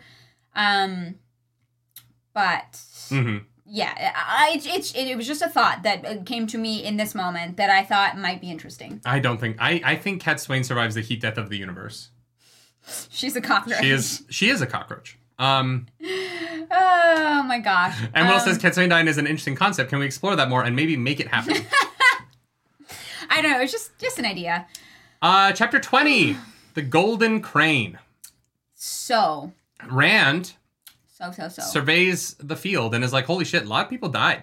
It stinks out here." Wait, we didn't talk about. What did we not talk about? Wait, it, is this in this chapter? No, no, I don't know because this is the last chapter. We missed uh, Loial having to give a speech at the stump because the Ogiers are gonna mass kill themselves. I was gonna bring that up. Oh, in this one? Well, yeah, because Haman and uh, Ogier. Yeah, yeah, I was about to bring that up. But yeah, okay, yeah. sure. Sorry, sorry, sorry. I just was like, oh shit. Uh, they're not gonna mass kill themselves. that's what it sounds like. No, no, no, no, no. I They don't think that's tra- what it is. They're moving to a different plane of existence. Yeah, yeah. He- heaven. The Undying Lands. Yeah, they're going to the Undying Lands. Uh, it's Cherise. Thank you for that super chat. I feel like Palpatine when you talk about hating Cadsuane. Good. Let your hatred flow. Gives you focus. Uh, I do like that. Uh, yeah, this whole book of translation thing was like not talked about at all, and I was like, oh, they're just gonna peace out, I think they're going to like dip out and come back. come back. Maybe come back, or they'll stay wherever they're going. It does. Maybe. It does feel like a ripoff of the elves from Lord of the Rings, Yeah, where they're uh, like, "Oh, the humans are fighting. We're gonna go fuck off to the Undying Lands." Bye. Yeah. Um, but yeah, no. Um, uh, uh, Loial uh, is being pitched by his wife to uh, talk them out of it. His mom's like, I mean, you're fine, I guess. It's like, wow, thanks, You mom, don't for the speak support. that well, and Erith is like, "Shut the fuck up. This is my man now. yeah, I'm sorry. You don't get to fucking talk to him anymore." Are you putting your opinion above that of his wife's? I thought you wanted him to marry me, and I was like, Eric. the cultures of this series are exhausting. And this was hilarious to me because It's, it's, so, funny, but can you imagine living under that? Oh no, hundred percent. But it, it is it is a very it is close to home. I think for a lot of people, you know, Mm-hmm. that whole like wife mother in law relationship. Uh, this is not always smooth or even pleasant for many many people. and Erith is like, oh no, you gave him to me, so shut the fuck up. like, I I remember early on people were like, which which culture would you want to live in in Randland? Hmm. And my initial answer was not a fucking one of them. I think I would go with like a poor village in Andor, where like the cultural expectations aren't so ridiculous. yeah, But like every other culture we meet is so over the top with like the cultural differences have to be these like insane things that everybody like Deus Damar and Cairhien is nutso. To live like that would fucking suck. no, thank you. The constant stabbings in Ebou Dar are crazy. The Aiel are their whole culture is just insane to imagine living under the oppression of. Like I would live with everybody Berelain. You know, I would live with Berelain. She seems and just what Fun. like be trying to steal married men because you want to be s- uh, slutted up. no, no. I wouldn't say I would be Berelain, but like Mayene seems That's like what a they good all place. do there, though. They're all just slutting it up How on do the you know? island because that's what it's described as. People are like, oh yeah, Berelain is the quintessential Mayener in that she's basically naked and trying to fuck everybody. All of these cultures are like self oppression in a weird way. I would live with the damane because I like no clothes. The damane? Not the damane. Sorry, the the the, the what the fucking. The, you know exactly Oh my god, I can. s- The. The. The fuck are you talking you know, about? the- I don't know what you're talking. Look at my face. Do I look like I know what you're talking the about? clear silk clothes. Leane. Leane is a. the is doc. a- You want to be a slave? No, no, no. Yeah, the do- yeah, the Domani. Yeah, you fucked with me. The, you're thinking the dacovale. You're thinking about yeah, yeah. the the the. Oh, the Domani? Domani, not the damane. Yeah. I thought you were like, I want to be, I want to be a collared channeler. I was like, No, what no, the fuck are you talking no, about? No, no, no, no. I okay. Yeah. Mm-hmm. Very confusing. Thank you, Robert Jordan, for that one. Uh, I was so confused. And then you said the clear robes, and I was like, the dacovale? Like, no, you want to? no, yeah, no. That that got confusing. My Oh bad. my god. Yeah, yeah, yeah. There's too many nude cultures. These books are so weird. I like nudity. I'm a big fan of it. Wow, this series is so fucking strange. Uh, yeah, yeah, yeah. It's so it is it's so strange. yeah. And like I like I can't even tell if I like it anymore. Like I actually don't know if I enjoy this. I am so frustrated reading these books and it sometimes feels so silly and like I'm like literally like laughing at like a comedy of errors. But then like really serious shit happens and people die and I'm like I I just like I this play it I I feel like my brain has been torn into this like you know, you know when they draw and quarter someone and they they attach their hands and legs to four horses and they run away and you get ripped apart. I feel like the Wheel of Time is doing that to my brain. In that the plot lines are so fucking like silly sometimes, and like some of these characters are so fucking awful, but some of it is so good. Yeah, yeah, yeah. And some of it is like like these this chapter, right? Chapter 19, chapter 20. The end of this reading this week is so fucking good. Mm-hmm. That like I'm like still in it and I'm still reading it. I'm not giving up on the series because there's stuff that is amazing. But then there's other stuff where I'm reading it and I'm like, this is not good. And I I can't fucking get my brain past the fact that like I will read a chapter and think, God damn it, Robert Jordan doesn't know how to write a fucking word. And then I'll read the next chapter, I'm like, God damn it, Robert Jordan is writing some of the best fantasy I've ever read. And they're like, I don't think this series is good, but I think that some parts of it are so good that you have to respect all of it for some reason. And I don't know what to do with that. Like, I don't know what to do with the Wheel of Time because it's it's like the worst written chapters in some of the best written books, and some of the worst written books with some of the best written chapters. And I don't know what to fucking do about the fact that it is all things. It is really all things. Yeah. Yeah. And I'm I like it's crazy. Hey, I have heard that uh, the worst Wheel of Time critics are the the the are Wheel of Time fans. So I think that means because you're a fan. only the fans would get through it. Because if you're not a like genuine fan of this, how do you read past book eight? And so many people do fall off. The number of people Yeah. who have said they, you know, they've told us or they share online. Yeah, I, I fell off of it. You know, I'm like, I get it. I get it. I get it. And Will Um, says, I say that Wheel of Time is a B plus series, but it's so long it's got a lot more A plus stuff in it than anything else in fantasy. I agree with that. That's totally fair. Yeah, yeah. Yeah. Yeah. It's Yeah. just it's just wild. It this series has been an ex- a reading experience unlike anything I've ever gone through. True, Because it truly. is the most inconsistently written series I've ever read in my life. Mhm. Usually I know at the end of book 1 what the quality of all of the books of a series will be because most writers write pretty consistently. At least within a series, you know, they'll write a different series, they'll feel very different.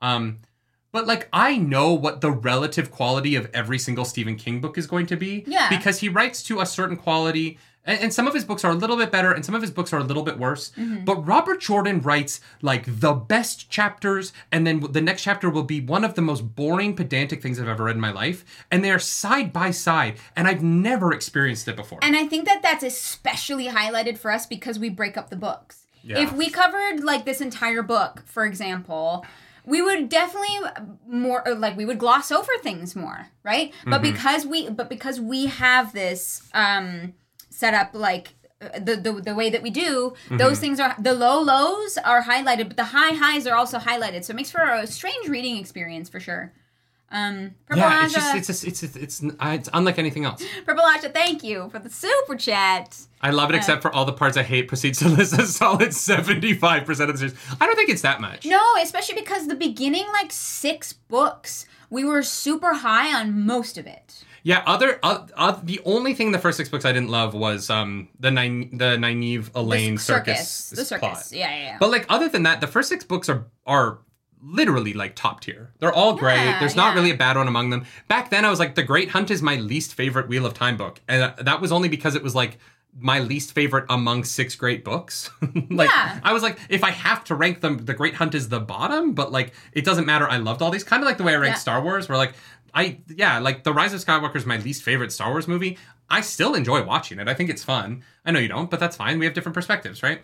Um the but but one of the things one of the things that's different about like a Star Wars movie versus one of these books is like my commitment time wise.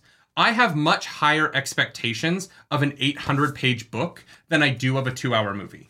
Yeah, yeah. You know what I mean? Yeah. Like, was Thor: Love and Thunder the greatest movie ever? No, but it was two hours and twelve minutes of my time, and I had fun at the movie theater. I laughed a few times, and then I like walked away and was like, "Eh, yeah, it, it, it's over. Like, whatever. Who gives a shit?" And it's true. The longer the movie, the higher expectations I have for. if your movie's three hours, The Batman, I had much higher expectations of that because you're spending more of my time.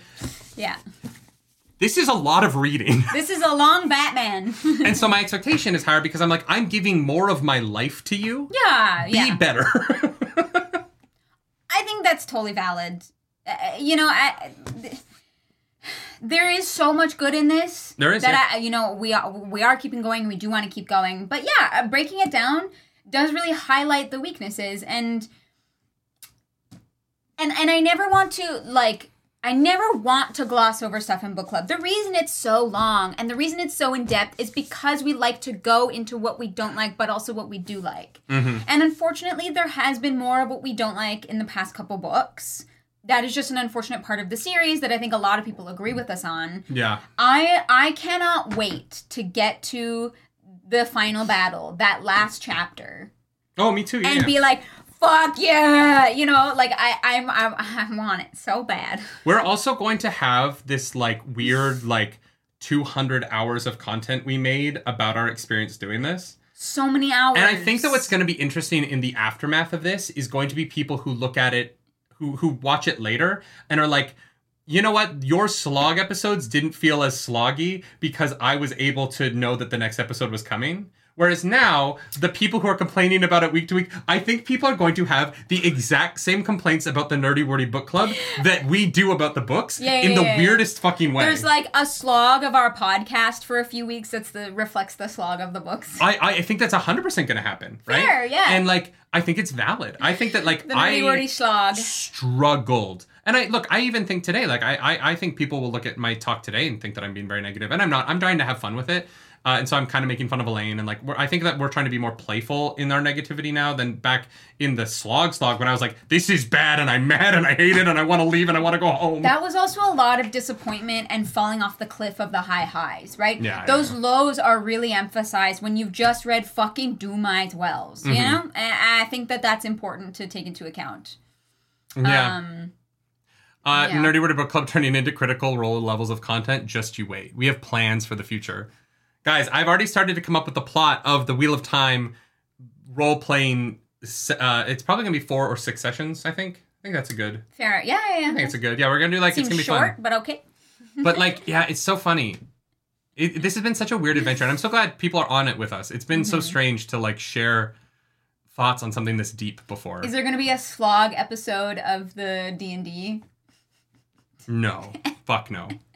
No, I I know. I'm couldn't. kidding. I'm kidding. I'm kidding. I couldn't. I would just start throwing Trollocs at you guys. Fair enough. Apparently, you can just have a hundred thousand to throw at any point, so it doesn't matter. Yeah. Uh, yeah. Yeah, Uh, Dwayne Swab, thank you for joining the nards of the nerd. to the nerd table. table. We guys, we really appreciate you. At this, like, even when the books are not at their at their pinnacle, like we still love book club. oh, this is the best part of the week for yeah, and like your support, um, it it means everything to us, like for real. So, um, thank you all. Disciple of the Void, if you think shopping sessions are the slog of D&D, you're not shopping right.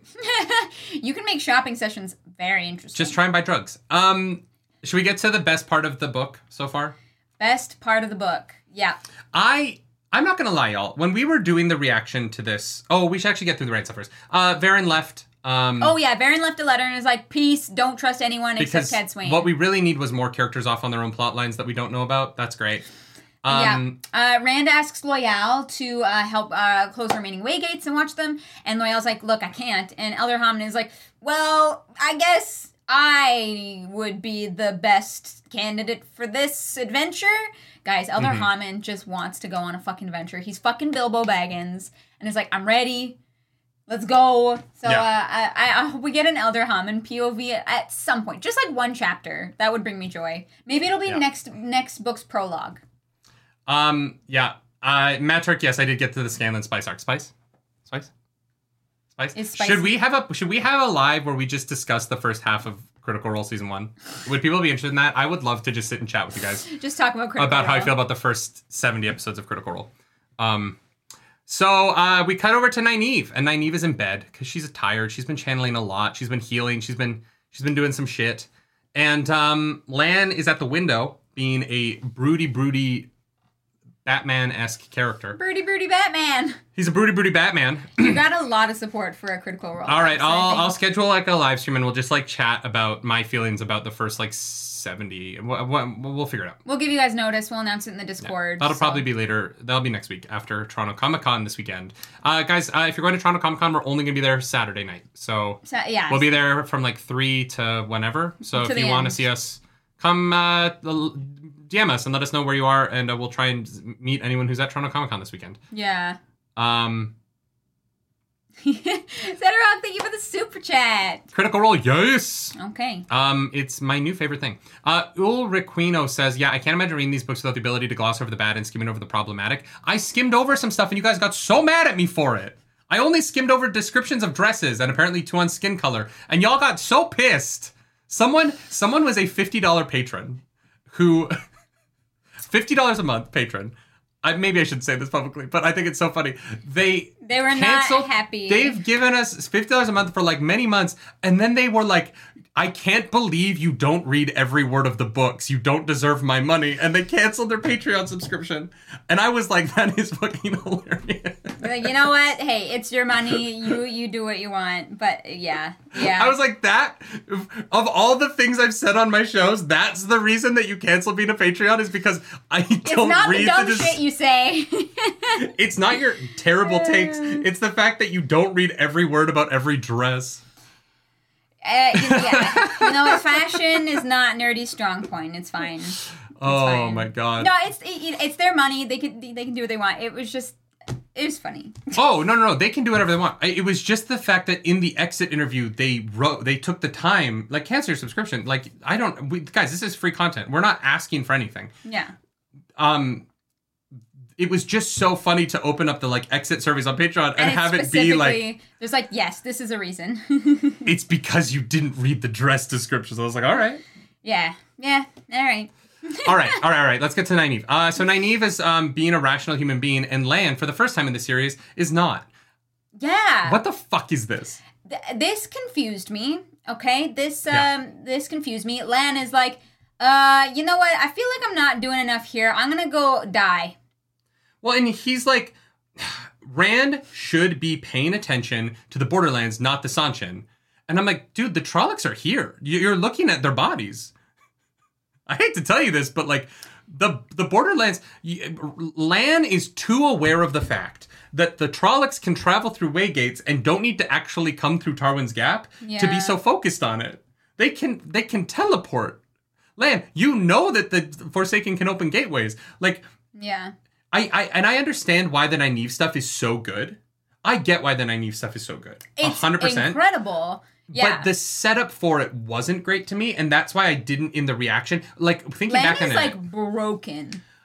Like Yeah. he's he's upset. You know, he spent his whole life defending the Borderlands, and everyone in the Borderlands just picked up and fucked off. yeah. And so he's like, okay, well, I guess someone's got to protect them. I'm gonna go die, but somebody's got to do it, I guess. And I was like, Lan, no. But Lan is Lan is dedicated to fighting the shadow, mm-hmm. and it, I think that this would have worked for me if it was if it was before the Trollocs had showed up. Yeah. I think that these events should have been flipped because I think that if you had put the scene of Lan being like, we're sitting in this mansion doing nothing, waiting for this letter for the Seanchan, we should be fighting the Trollocs. Let me go fight the Trollocs. And then he was like, you know what? You're right. You have a mission. I'll take you to do that. Yeah. But instead, he's like, I need to be fighting the Trollocs. And I'm like, dude, what do you, what, what do you think happened yesterday? There's a hundred thousand dead Trolloc bodies outside. Your mission is right here. And I think that if you had flipped them and Lan had just missed the Trolloc battle, I think that this narratively would have clicked in a little bit I don't better know for me. Lan did much. The channelers kind of Sure. took out everybody. Sure, but Lan's But- Lan's whole like the final battle is going to be in Tarmon Gai'don doesn't make sense No, because they can uh, teleport. final battle's going to be in the Borderlands. sorry, sorry, sorry. Tarmon Gai'don's going to be in the Borderlands. I also don't see why it would be in the Borderlands either. But that's me personally. Um, Josh, welcome back to the nerd table. Uh, final few pages of this chapter are beloved to the fandom. I think a lot of us who voted for it forgot it's attached to an otherwise mid chapter. Totally fair, like valid. The end of this chapter fucking slaps. Yeah, no, it does because Nynaeve because Yeah. Nynaeve's character development is so fucking good, right? Yeah. And like the the scene with the merchants is amazing. Yes. It's it is the like it is the the the setup for it that weakened it on the first reaction to me because I was hung up on. So Lan's just gonna go into the blight by himself? Like what what Yeah. what the fuck is that? Yeah. But how is that gonna help anybody? He he doesn't even know if the Trollocs are there, right? The Trollocs were here yesterday. What he could just be wandering the blight looking for shit forever. Maybe he knows that there's 10 million Trollocs. Yeah, but what the fuck is he gonna do about it by himself? and that's the thing is he's like yeah i i have this desire to go die defending my homeland and it's like okay that's not really something i can relate to but i understand that it is a character motivation that works for people like uh, lan is not okay right since Moiraine left lan 100%. lan is definitely not okay um But he also is married and like yeah leaving his wife to go. but she's the one who understands it she's the one that's like you have to go and he's like yeah I know. I just I wish that I feel like there's a But way that that's this could have been Nynaeve. set up where like I would have enjoyed all of it. And instead I only like the Nynaeve half of it, and I'm just disappointed in Lan. Like Lan, why? Uh, Colonel Sanders, welcome back to the nerd table. The scene is one of my favorite emotional moments between the Malkier reaction and Nynaeve finally becoming an adult, mature woman. I agree. I agree with that 100. percent Yeah, yeah. We the said- Nynaeve stuff is fantastic. We said in our reaction that, especially having read New Spring, Mm-hmm. this hits hard. Like, uh, there were people that were like, "Yeah, skip New Spring." I'm so glad that we didn't. There's there's good shit in New Spring. We really like New Spring, and there's a lot of stuff in that book that affects moments like these that makes them hit harder. And Brian says, but Lan was so hard. You like it when Lan is hard. That is true. You're not wrong. Uh, yeah. You're, Uh, you're David. Zoller says could have maybe worked if Lan had been arguing about this for a few chapters. Agreed. It's it's just set up. Th- This was a this is something where like the and and because of the Aviendha in the last thing and then Lan here, this is me being like and Verin leaving to some extent, although Verin is much less more of a side character and I don't mind her leaving. I need them to start. It, this could have also worked for me, and I said this in the reaction. If it came after the resolution of one of the plot lines we're in, rather than just being a new plot line that is oh, like I f- feel like we're still spidering out instead of resolving anything. Yeah. And the only plot line that's weirdly resolved in this book is the Galad um, White Cloak plot line, Mm-hmm. But that didn't end anything because we weren't spending that much time with the White Cloaks before it, Yeah. and it just kind of introduced us to the fact that that is also a plot line. Mm-hmm. So that almost was like a really cool inciting incident for a new plot line rather than the end of something, even though it is kind of for Galad the emotional ending of Morgase's rape and like the consequence of that, even though it doesn't affect Morgase yet, and we need to see her closure with that as well. Yeah. Um, I'm just kind of waiting for like them to. I, I want Robert Jordan to stop introducing new things and to get to the things that he has introduced, and then we can we can get to new things later. Like there there is room to do. The, the, the order of events feels wrong right now Yeah. and I, I want the order of events to kind of start getting into a place where like I don't have to keep track of where every fucking person is because nobody's together. Yeah. You know what I mean? Yeah. And we're starting to get to the point where like of our main characters, Nynaeve and Rand are together. Mm-hmm. Egwene is by herself. Uh, Elayne is by herself. Aviendha's by herself. I guess Min is with like Rand also has Min, but like Yeah. Mat is People by himself. splintering off. Perrin is by himself, and all like those are probably the main characters of the series. N- only Rand is with somebody else.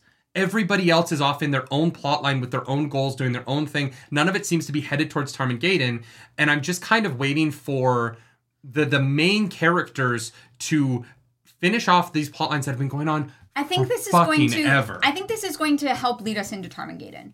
Like I'm, I'm. I'm hopeful that Lan is right. That Tarmon Gai'don takes place in the Borderlands along the Blight. Like that. That's like part of it, and that this like funnels into more what the last battle looks like. Mm-hmm. Uh, like brother, welcome back to the nerd table.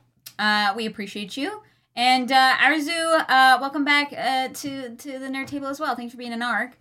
Uh, Can you guys do a reaction to chapter 27 for next week? That's what I voted for. So Blue commissioned the extra The 19, chapter reaction, which is why uh, which is why we did it.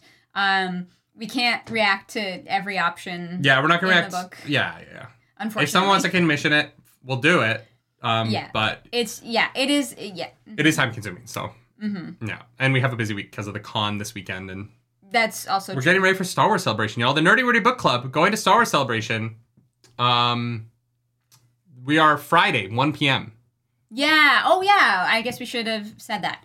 Uh, we'll have pins for people. We have Ahsoka pins. We might also have some like pins of us. So yeah, yeah. uh, this might have been asked before, but are you planning to submit an entry to the Wheel of Time Idol this year? When is that? well, I think it's like now.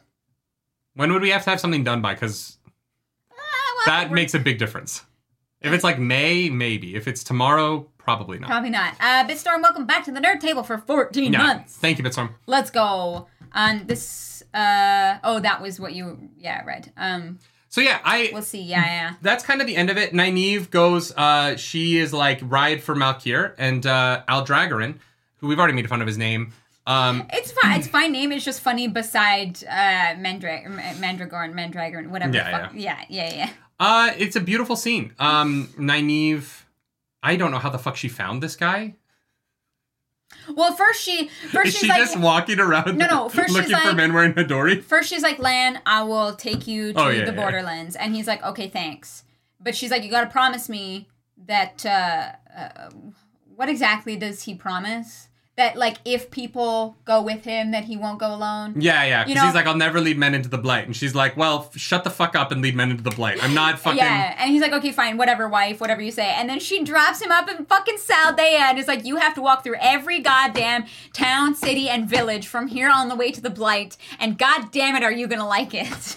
Yeah. And then she teleports ahead of him to a Uh-huh. city. She she literally leaves him on the cliff at the edge of the ocean. Like it's as far from Tarwin's Gap Tooth as possible. Um and yeah, uh huh. I guess she's just walking around looking for merchants wearing hadori. Like I don't know how she found this guy in a city she's never been in. That would be my guess. Yeah, L- looking She for just kind of lucked out. who belonged to Malkier. She that might be a full day later that she dropped Lan off. We don't actually know. Yeah, maybe I Could just taken her a day. the the yeah, and I guess maybe she just went into like the market. I just I was like He's also a very successful merchant. So she went around, asked a handful of people, hey, any Malkiri, anyone who still wears the hadori, because she's got the ki'sain on her face. So Mm-hmm. people people might have like been able to point her in the right direction. Oh, sure. I just it, it, it just was funny to me that because at first I was like, oh, it can't be Nynaeve because she's never been to Saldaea before. So she's just like walking around like, "Eh, does anyone know where any Malkiri are? Yeah, kind I'm of. looking for Malkiri. I don't know where I am. I don't know where I am. Well, and the magic of Randland is that everyone speaks the same language, so at least she can talk to people. yeah, but- don't don't worry about that. Um. Okay, so apparently it's the beginning of April for the idol. So we. I don't know, to, guys. That's in two weeks. We got a lot between now and then. We might have missed the Wheel of Time Idol this year. I wish we'd. kn- Yeah, we should have been. More We've on top had of that. so many good ideas for it too, Yeah. and I can't remember a single one. Uh, I do love that for me. She literally tells the guy that she's asking people about people with a lot of pigeons. Oh, oh no, no, I get that. I'm saying that like, wha- but she's in like a semi-major city. Like even just fi- the, the amount of time it would take to find somebody like that, it, it just was funny to me when it Yeah. was like, oh, it's Nynaeve, and I was like, wow, she's like really dedicated to this. She's probably been walking for hours. of course, it's Lan. Well, but she also can't open the gateway in the city. Yeah. Right? So she opened a gateway like in a field somewhere, walked into town, and then like Yeah, yeah. like we're She talking about like a full day of her life. she took her time. Yeah, yeah, she would have. Yeah, It, logistically, this is this is a big project. Lan is worth it. Oh, 100 percent. Yeah, yeah, yeah. No, land is a thousand percent worth it. Yeah, I just like was like as soon as I started thinking about it, I was like, God damn, I need like it's also how the fuck did she pull this off? It was getting interesting getting um Aldragoran's Al Dragorin's perspective of this too. Oh, 100 Like percent. getting Yeah, yeah, no, it's great. POV. Yeah. You know, like it's, yeah, some woman walks in, she's got this weird finger bracelet thingy. I was like, Nynaeve, what are you doing? Yeah. Uh, she's like, yep, send pigeons to every single one of your contacts. Which is great. It's a really cool be- Yeah. Lan is gonna have a fucking army. Yeah. He's gonna get to like Falda- Fal Dara, and there's just gonna be like a hundred thousand people waiting for him. Yes, I hope so. I hope there is someone for them to fight. I kind of would love it if They they, show up- ride through Tarwin's Gap Tooth and there's nothing Nobody. there. Yeah, yeah, yeah. Because they've said the Blight has been pushing back lately. True. So, like, I kind of would love if the Golden Crane gets to Fal Moran and they ride into the Blight at Tarwin's Gap Tooth and they just kind of are like, there's there's trees. Does anyone see any To be fair, the trees are pretty evil. The tree the trees are pretty Trees evil. are pretty evil. there are those stinger thingies, the sticks. The stick bugs. Yeah. Like there, there might be things for them to fight, but like I would just kind of love it if like they've like find it and like the dark one is like, why are you guys here? And they're like, we're here to fight your army. And the dark one's like, I sent them through the way gates. What? Did you think I was gonna send them like physically over land? We I can teleport my army around. Why would I be? Why would I? Why would they be here? What would be the purpose of that? Uh, and the dark one's just like, you guys can hang out if you want. Like my people are fighting like 800 miles south. Grab a chair, you know. Come have a drink. Uh, you really didn't think this one through too much. We can teleport our army around. No, I think Glenn knowing where like the last battle is going to happen, it, it, it's it's got to mean something. They're no, he thinks it is. And even Rand is like, I don't know that that's true. It means the the the way gates, I think, because they can't go through gateways. The Waygate, sorry. The, the, the, Yeah. They're the same word backwards. Waygate and gateway, yes, So like my I'm struggling with it because my dyslexic ass just it's they're the same word to me. that's fair. That's fair. yeah, yeah, yeah. same shit, same shit. Um, yeah, yeah. The golden crane flies for Tom and Tarmon Gai'don. The Golden Crane flies for Tom and Tarmon Gai'don. It's pretty cool. Yeah. And uh, the uh, Hyundai Tucson that we just purchased will be known as the Car'a'carn with 71% of the vote. I wish that fit on a license plate. Me too. But yeah, we uh, Bella lost. It's the only thing Bella's ever lost. Um, The only thing. Yeah, yeah, yeah. Car'a'carn! Ida says there seems to be more shadow spawn than humans. I don't think that's possible because aren't they made from humans? Made from humans. James Smith, thank you for joining the Narcs. James, thank you. Hello as usual from work, saying hi. Have a great one. Welcome we back. did. This was a fun show. Yeah, welcome back to the Nerd Table. We I appreciate enjoyed y'all. the podcast today. This was. I feel like we had some good jokes. We had some fun. We did. It was some interesting week of reading. I'm I'm I'm hopeful that this next week brings some closure to some things. Uh-huh. I'm hopeful that we start getting there. I'm hopeful that we don't spend like four chapters with Egwene in the White Tower not doing anything. Well, You know what I mean? well, I, I well. want I want some motion here. chapter 21 Within the Stone. That's how you, Uh, the Dark One gets all those Trollocs from Rand. Expedited Waygate shipping. All right, we got Rand. We got more Rand. So so that's cool. Trollocs do breed. Okay, okay. Yeah. Uh Methany, thank you so much for that super chat. we appreciate you. And Sammy as well. We definitely appreciate Sammy. And Bryce says, I have a feeling Egwene's going to do something dumb in this book. Egwene? What? In this economy?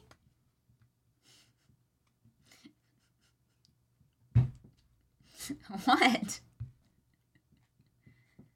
Doing something dumb could definitely cost you a lot of money in this economy. I'm just saying. You're welcome. I promise it's gonna be okay.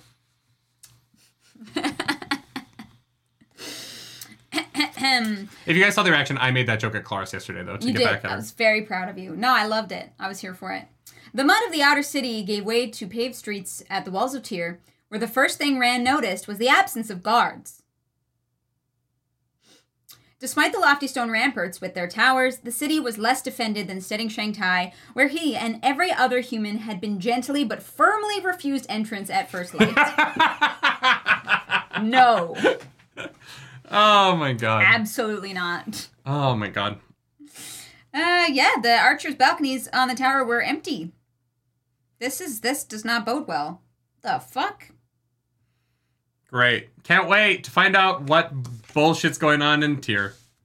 I really hope everyone's not dead. That would be sad. The nerdy Gertie man? Am I the nerdy Gertie man? Nerdy, what? Like Gertie, like gourds? What is know.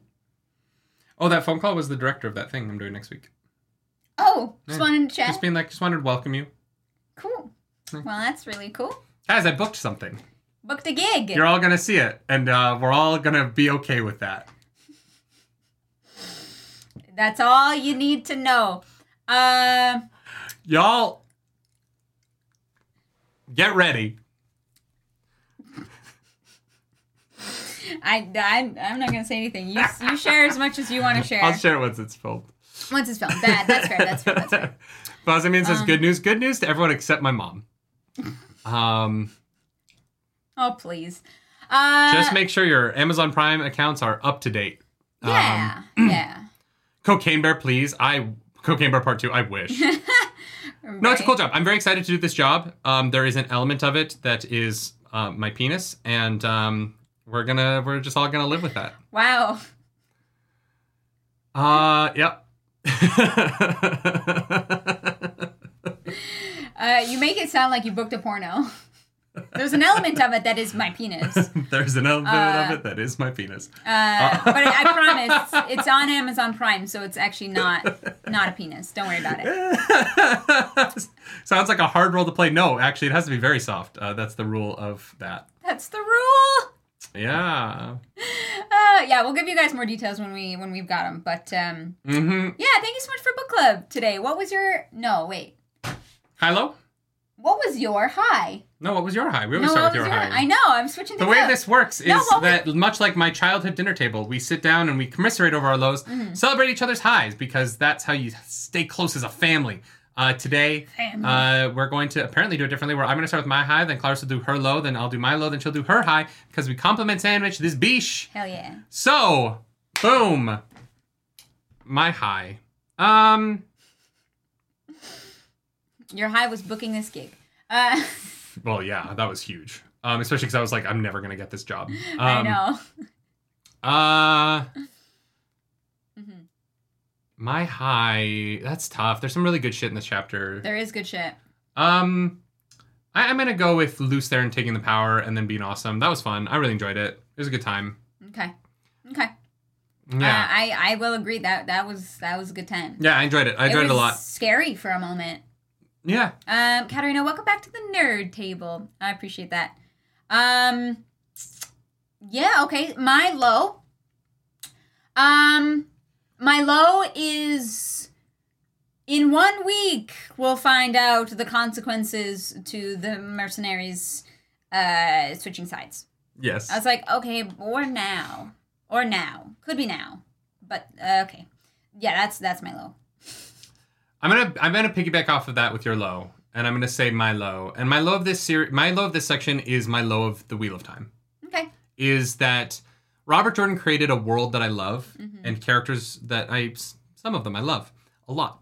Mm-hmm. Uh, while at the same time having perhaps the worst economy of storytelling I've ever read, Mm-hmm. and it is um, uh, we we talk about it all the time, and we've we've beaten this horse to death. You know what I Mhm. mean? And I know that, but it is truly the most amount of words and pages spent on not moving a story forward. Yeah. And um, I just think that this same story, this could this the same story written with like the i with uh, first of all consent uh and um a little bit less glamorization of some of the things that we don't love as much yeah, man. um, but with some economy of storytelling in terms of uh, plot per page. Um, I think that this really could have been like one of my favorite series ever. Yeah. And um, right now, it's, it's just not shaping up to be that. It's shaping up to be uh, six amazing books that kind of um, get very mid after that. Yeah, you know, they lost their way. We're not at the end yet, so we'll have to see if, if it finds its way back. Yeah, and so the, you know it- it's just this the parts of this chapter that are more of that. Mhm, Um, and um, That's God fair. damn, did he need an editor? Yeah. What's your high?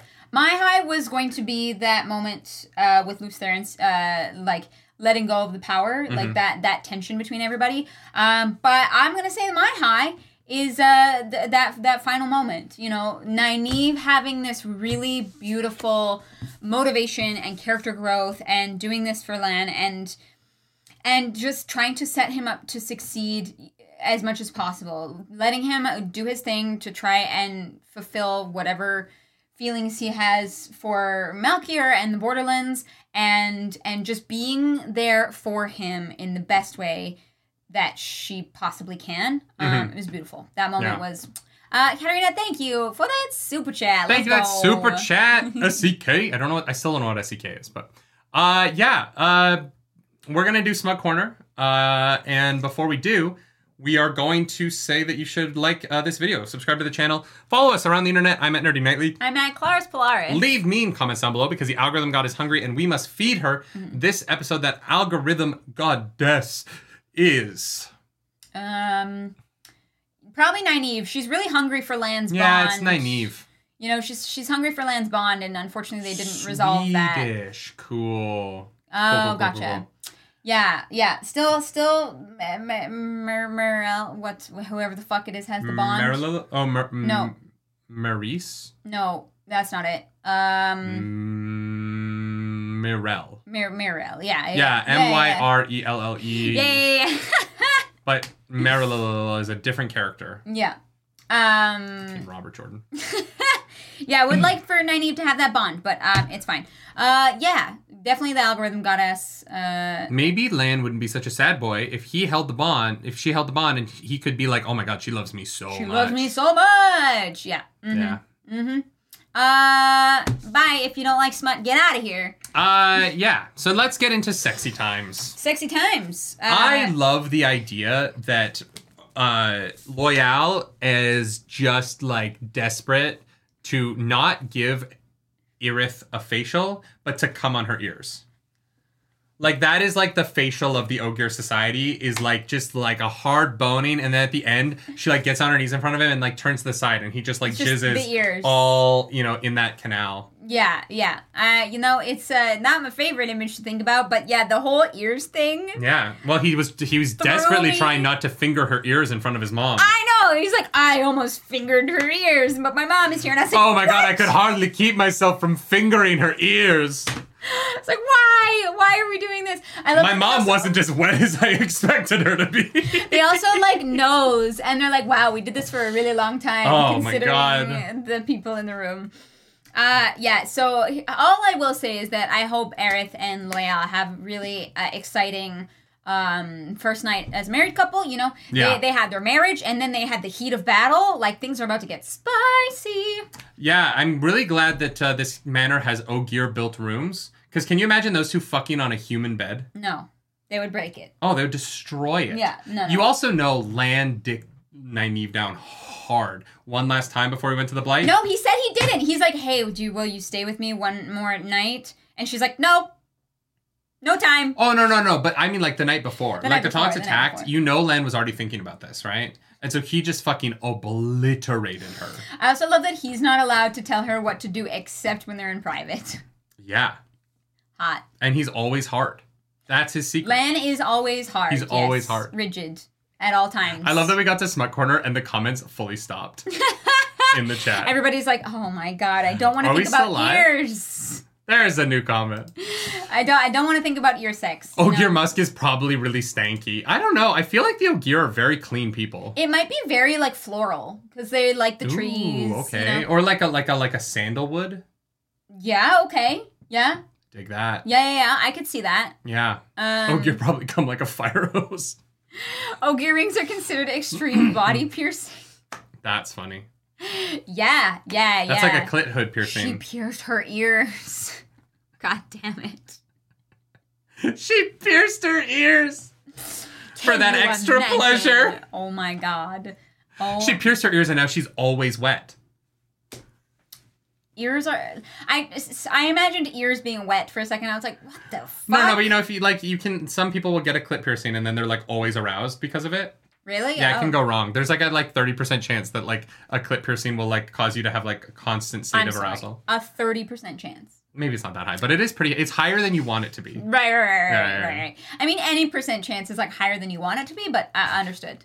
James Ross says Rand has been in Min for the last three books. That's why we haven't seen him. True.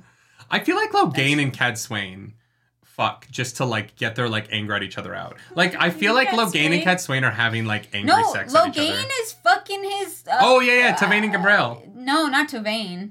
Isn't that who it is? I mean, she's she's one of his like warders, but they're not fucking. She's like, ah, no, never. Nah, just to piss off Men? the people in our chat, I'm gonna say they're having threesomes because everyone in our chat apparently hates threesomes. Sure, Couldn't be us. Could. What? That's fair. That's honest. Yeah. Uh. Uh huh. Okay, I bye. really hope my mom doesn't watch this part of the show. She never makes Did we go for end. three hours and fifteen minutes? Yes, we did. Oh fuck. Oopsie. I don't think chat's upset about that. All right, bye Ah! guys. Bye guys. Uh, we'll see you later. Go join. what are we reading next week? Twenty-one through twenty-seven, I think. Um, you know what? We can find that out uh, super fucking quick. If you ever want to know what the split is, you can go into the Discord Wheel of Time. Go to the pinned things. We are reading chapter twenty-one to twenty-seven. All right, we'll see you next week for more of this bullshit. Yeah, twenty-one to twenty-seven. So, uh, yeah, catch you later, you fucking nerds.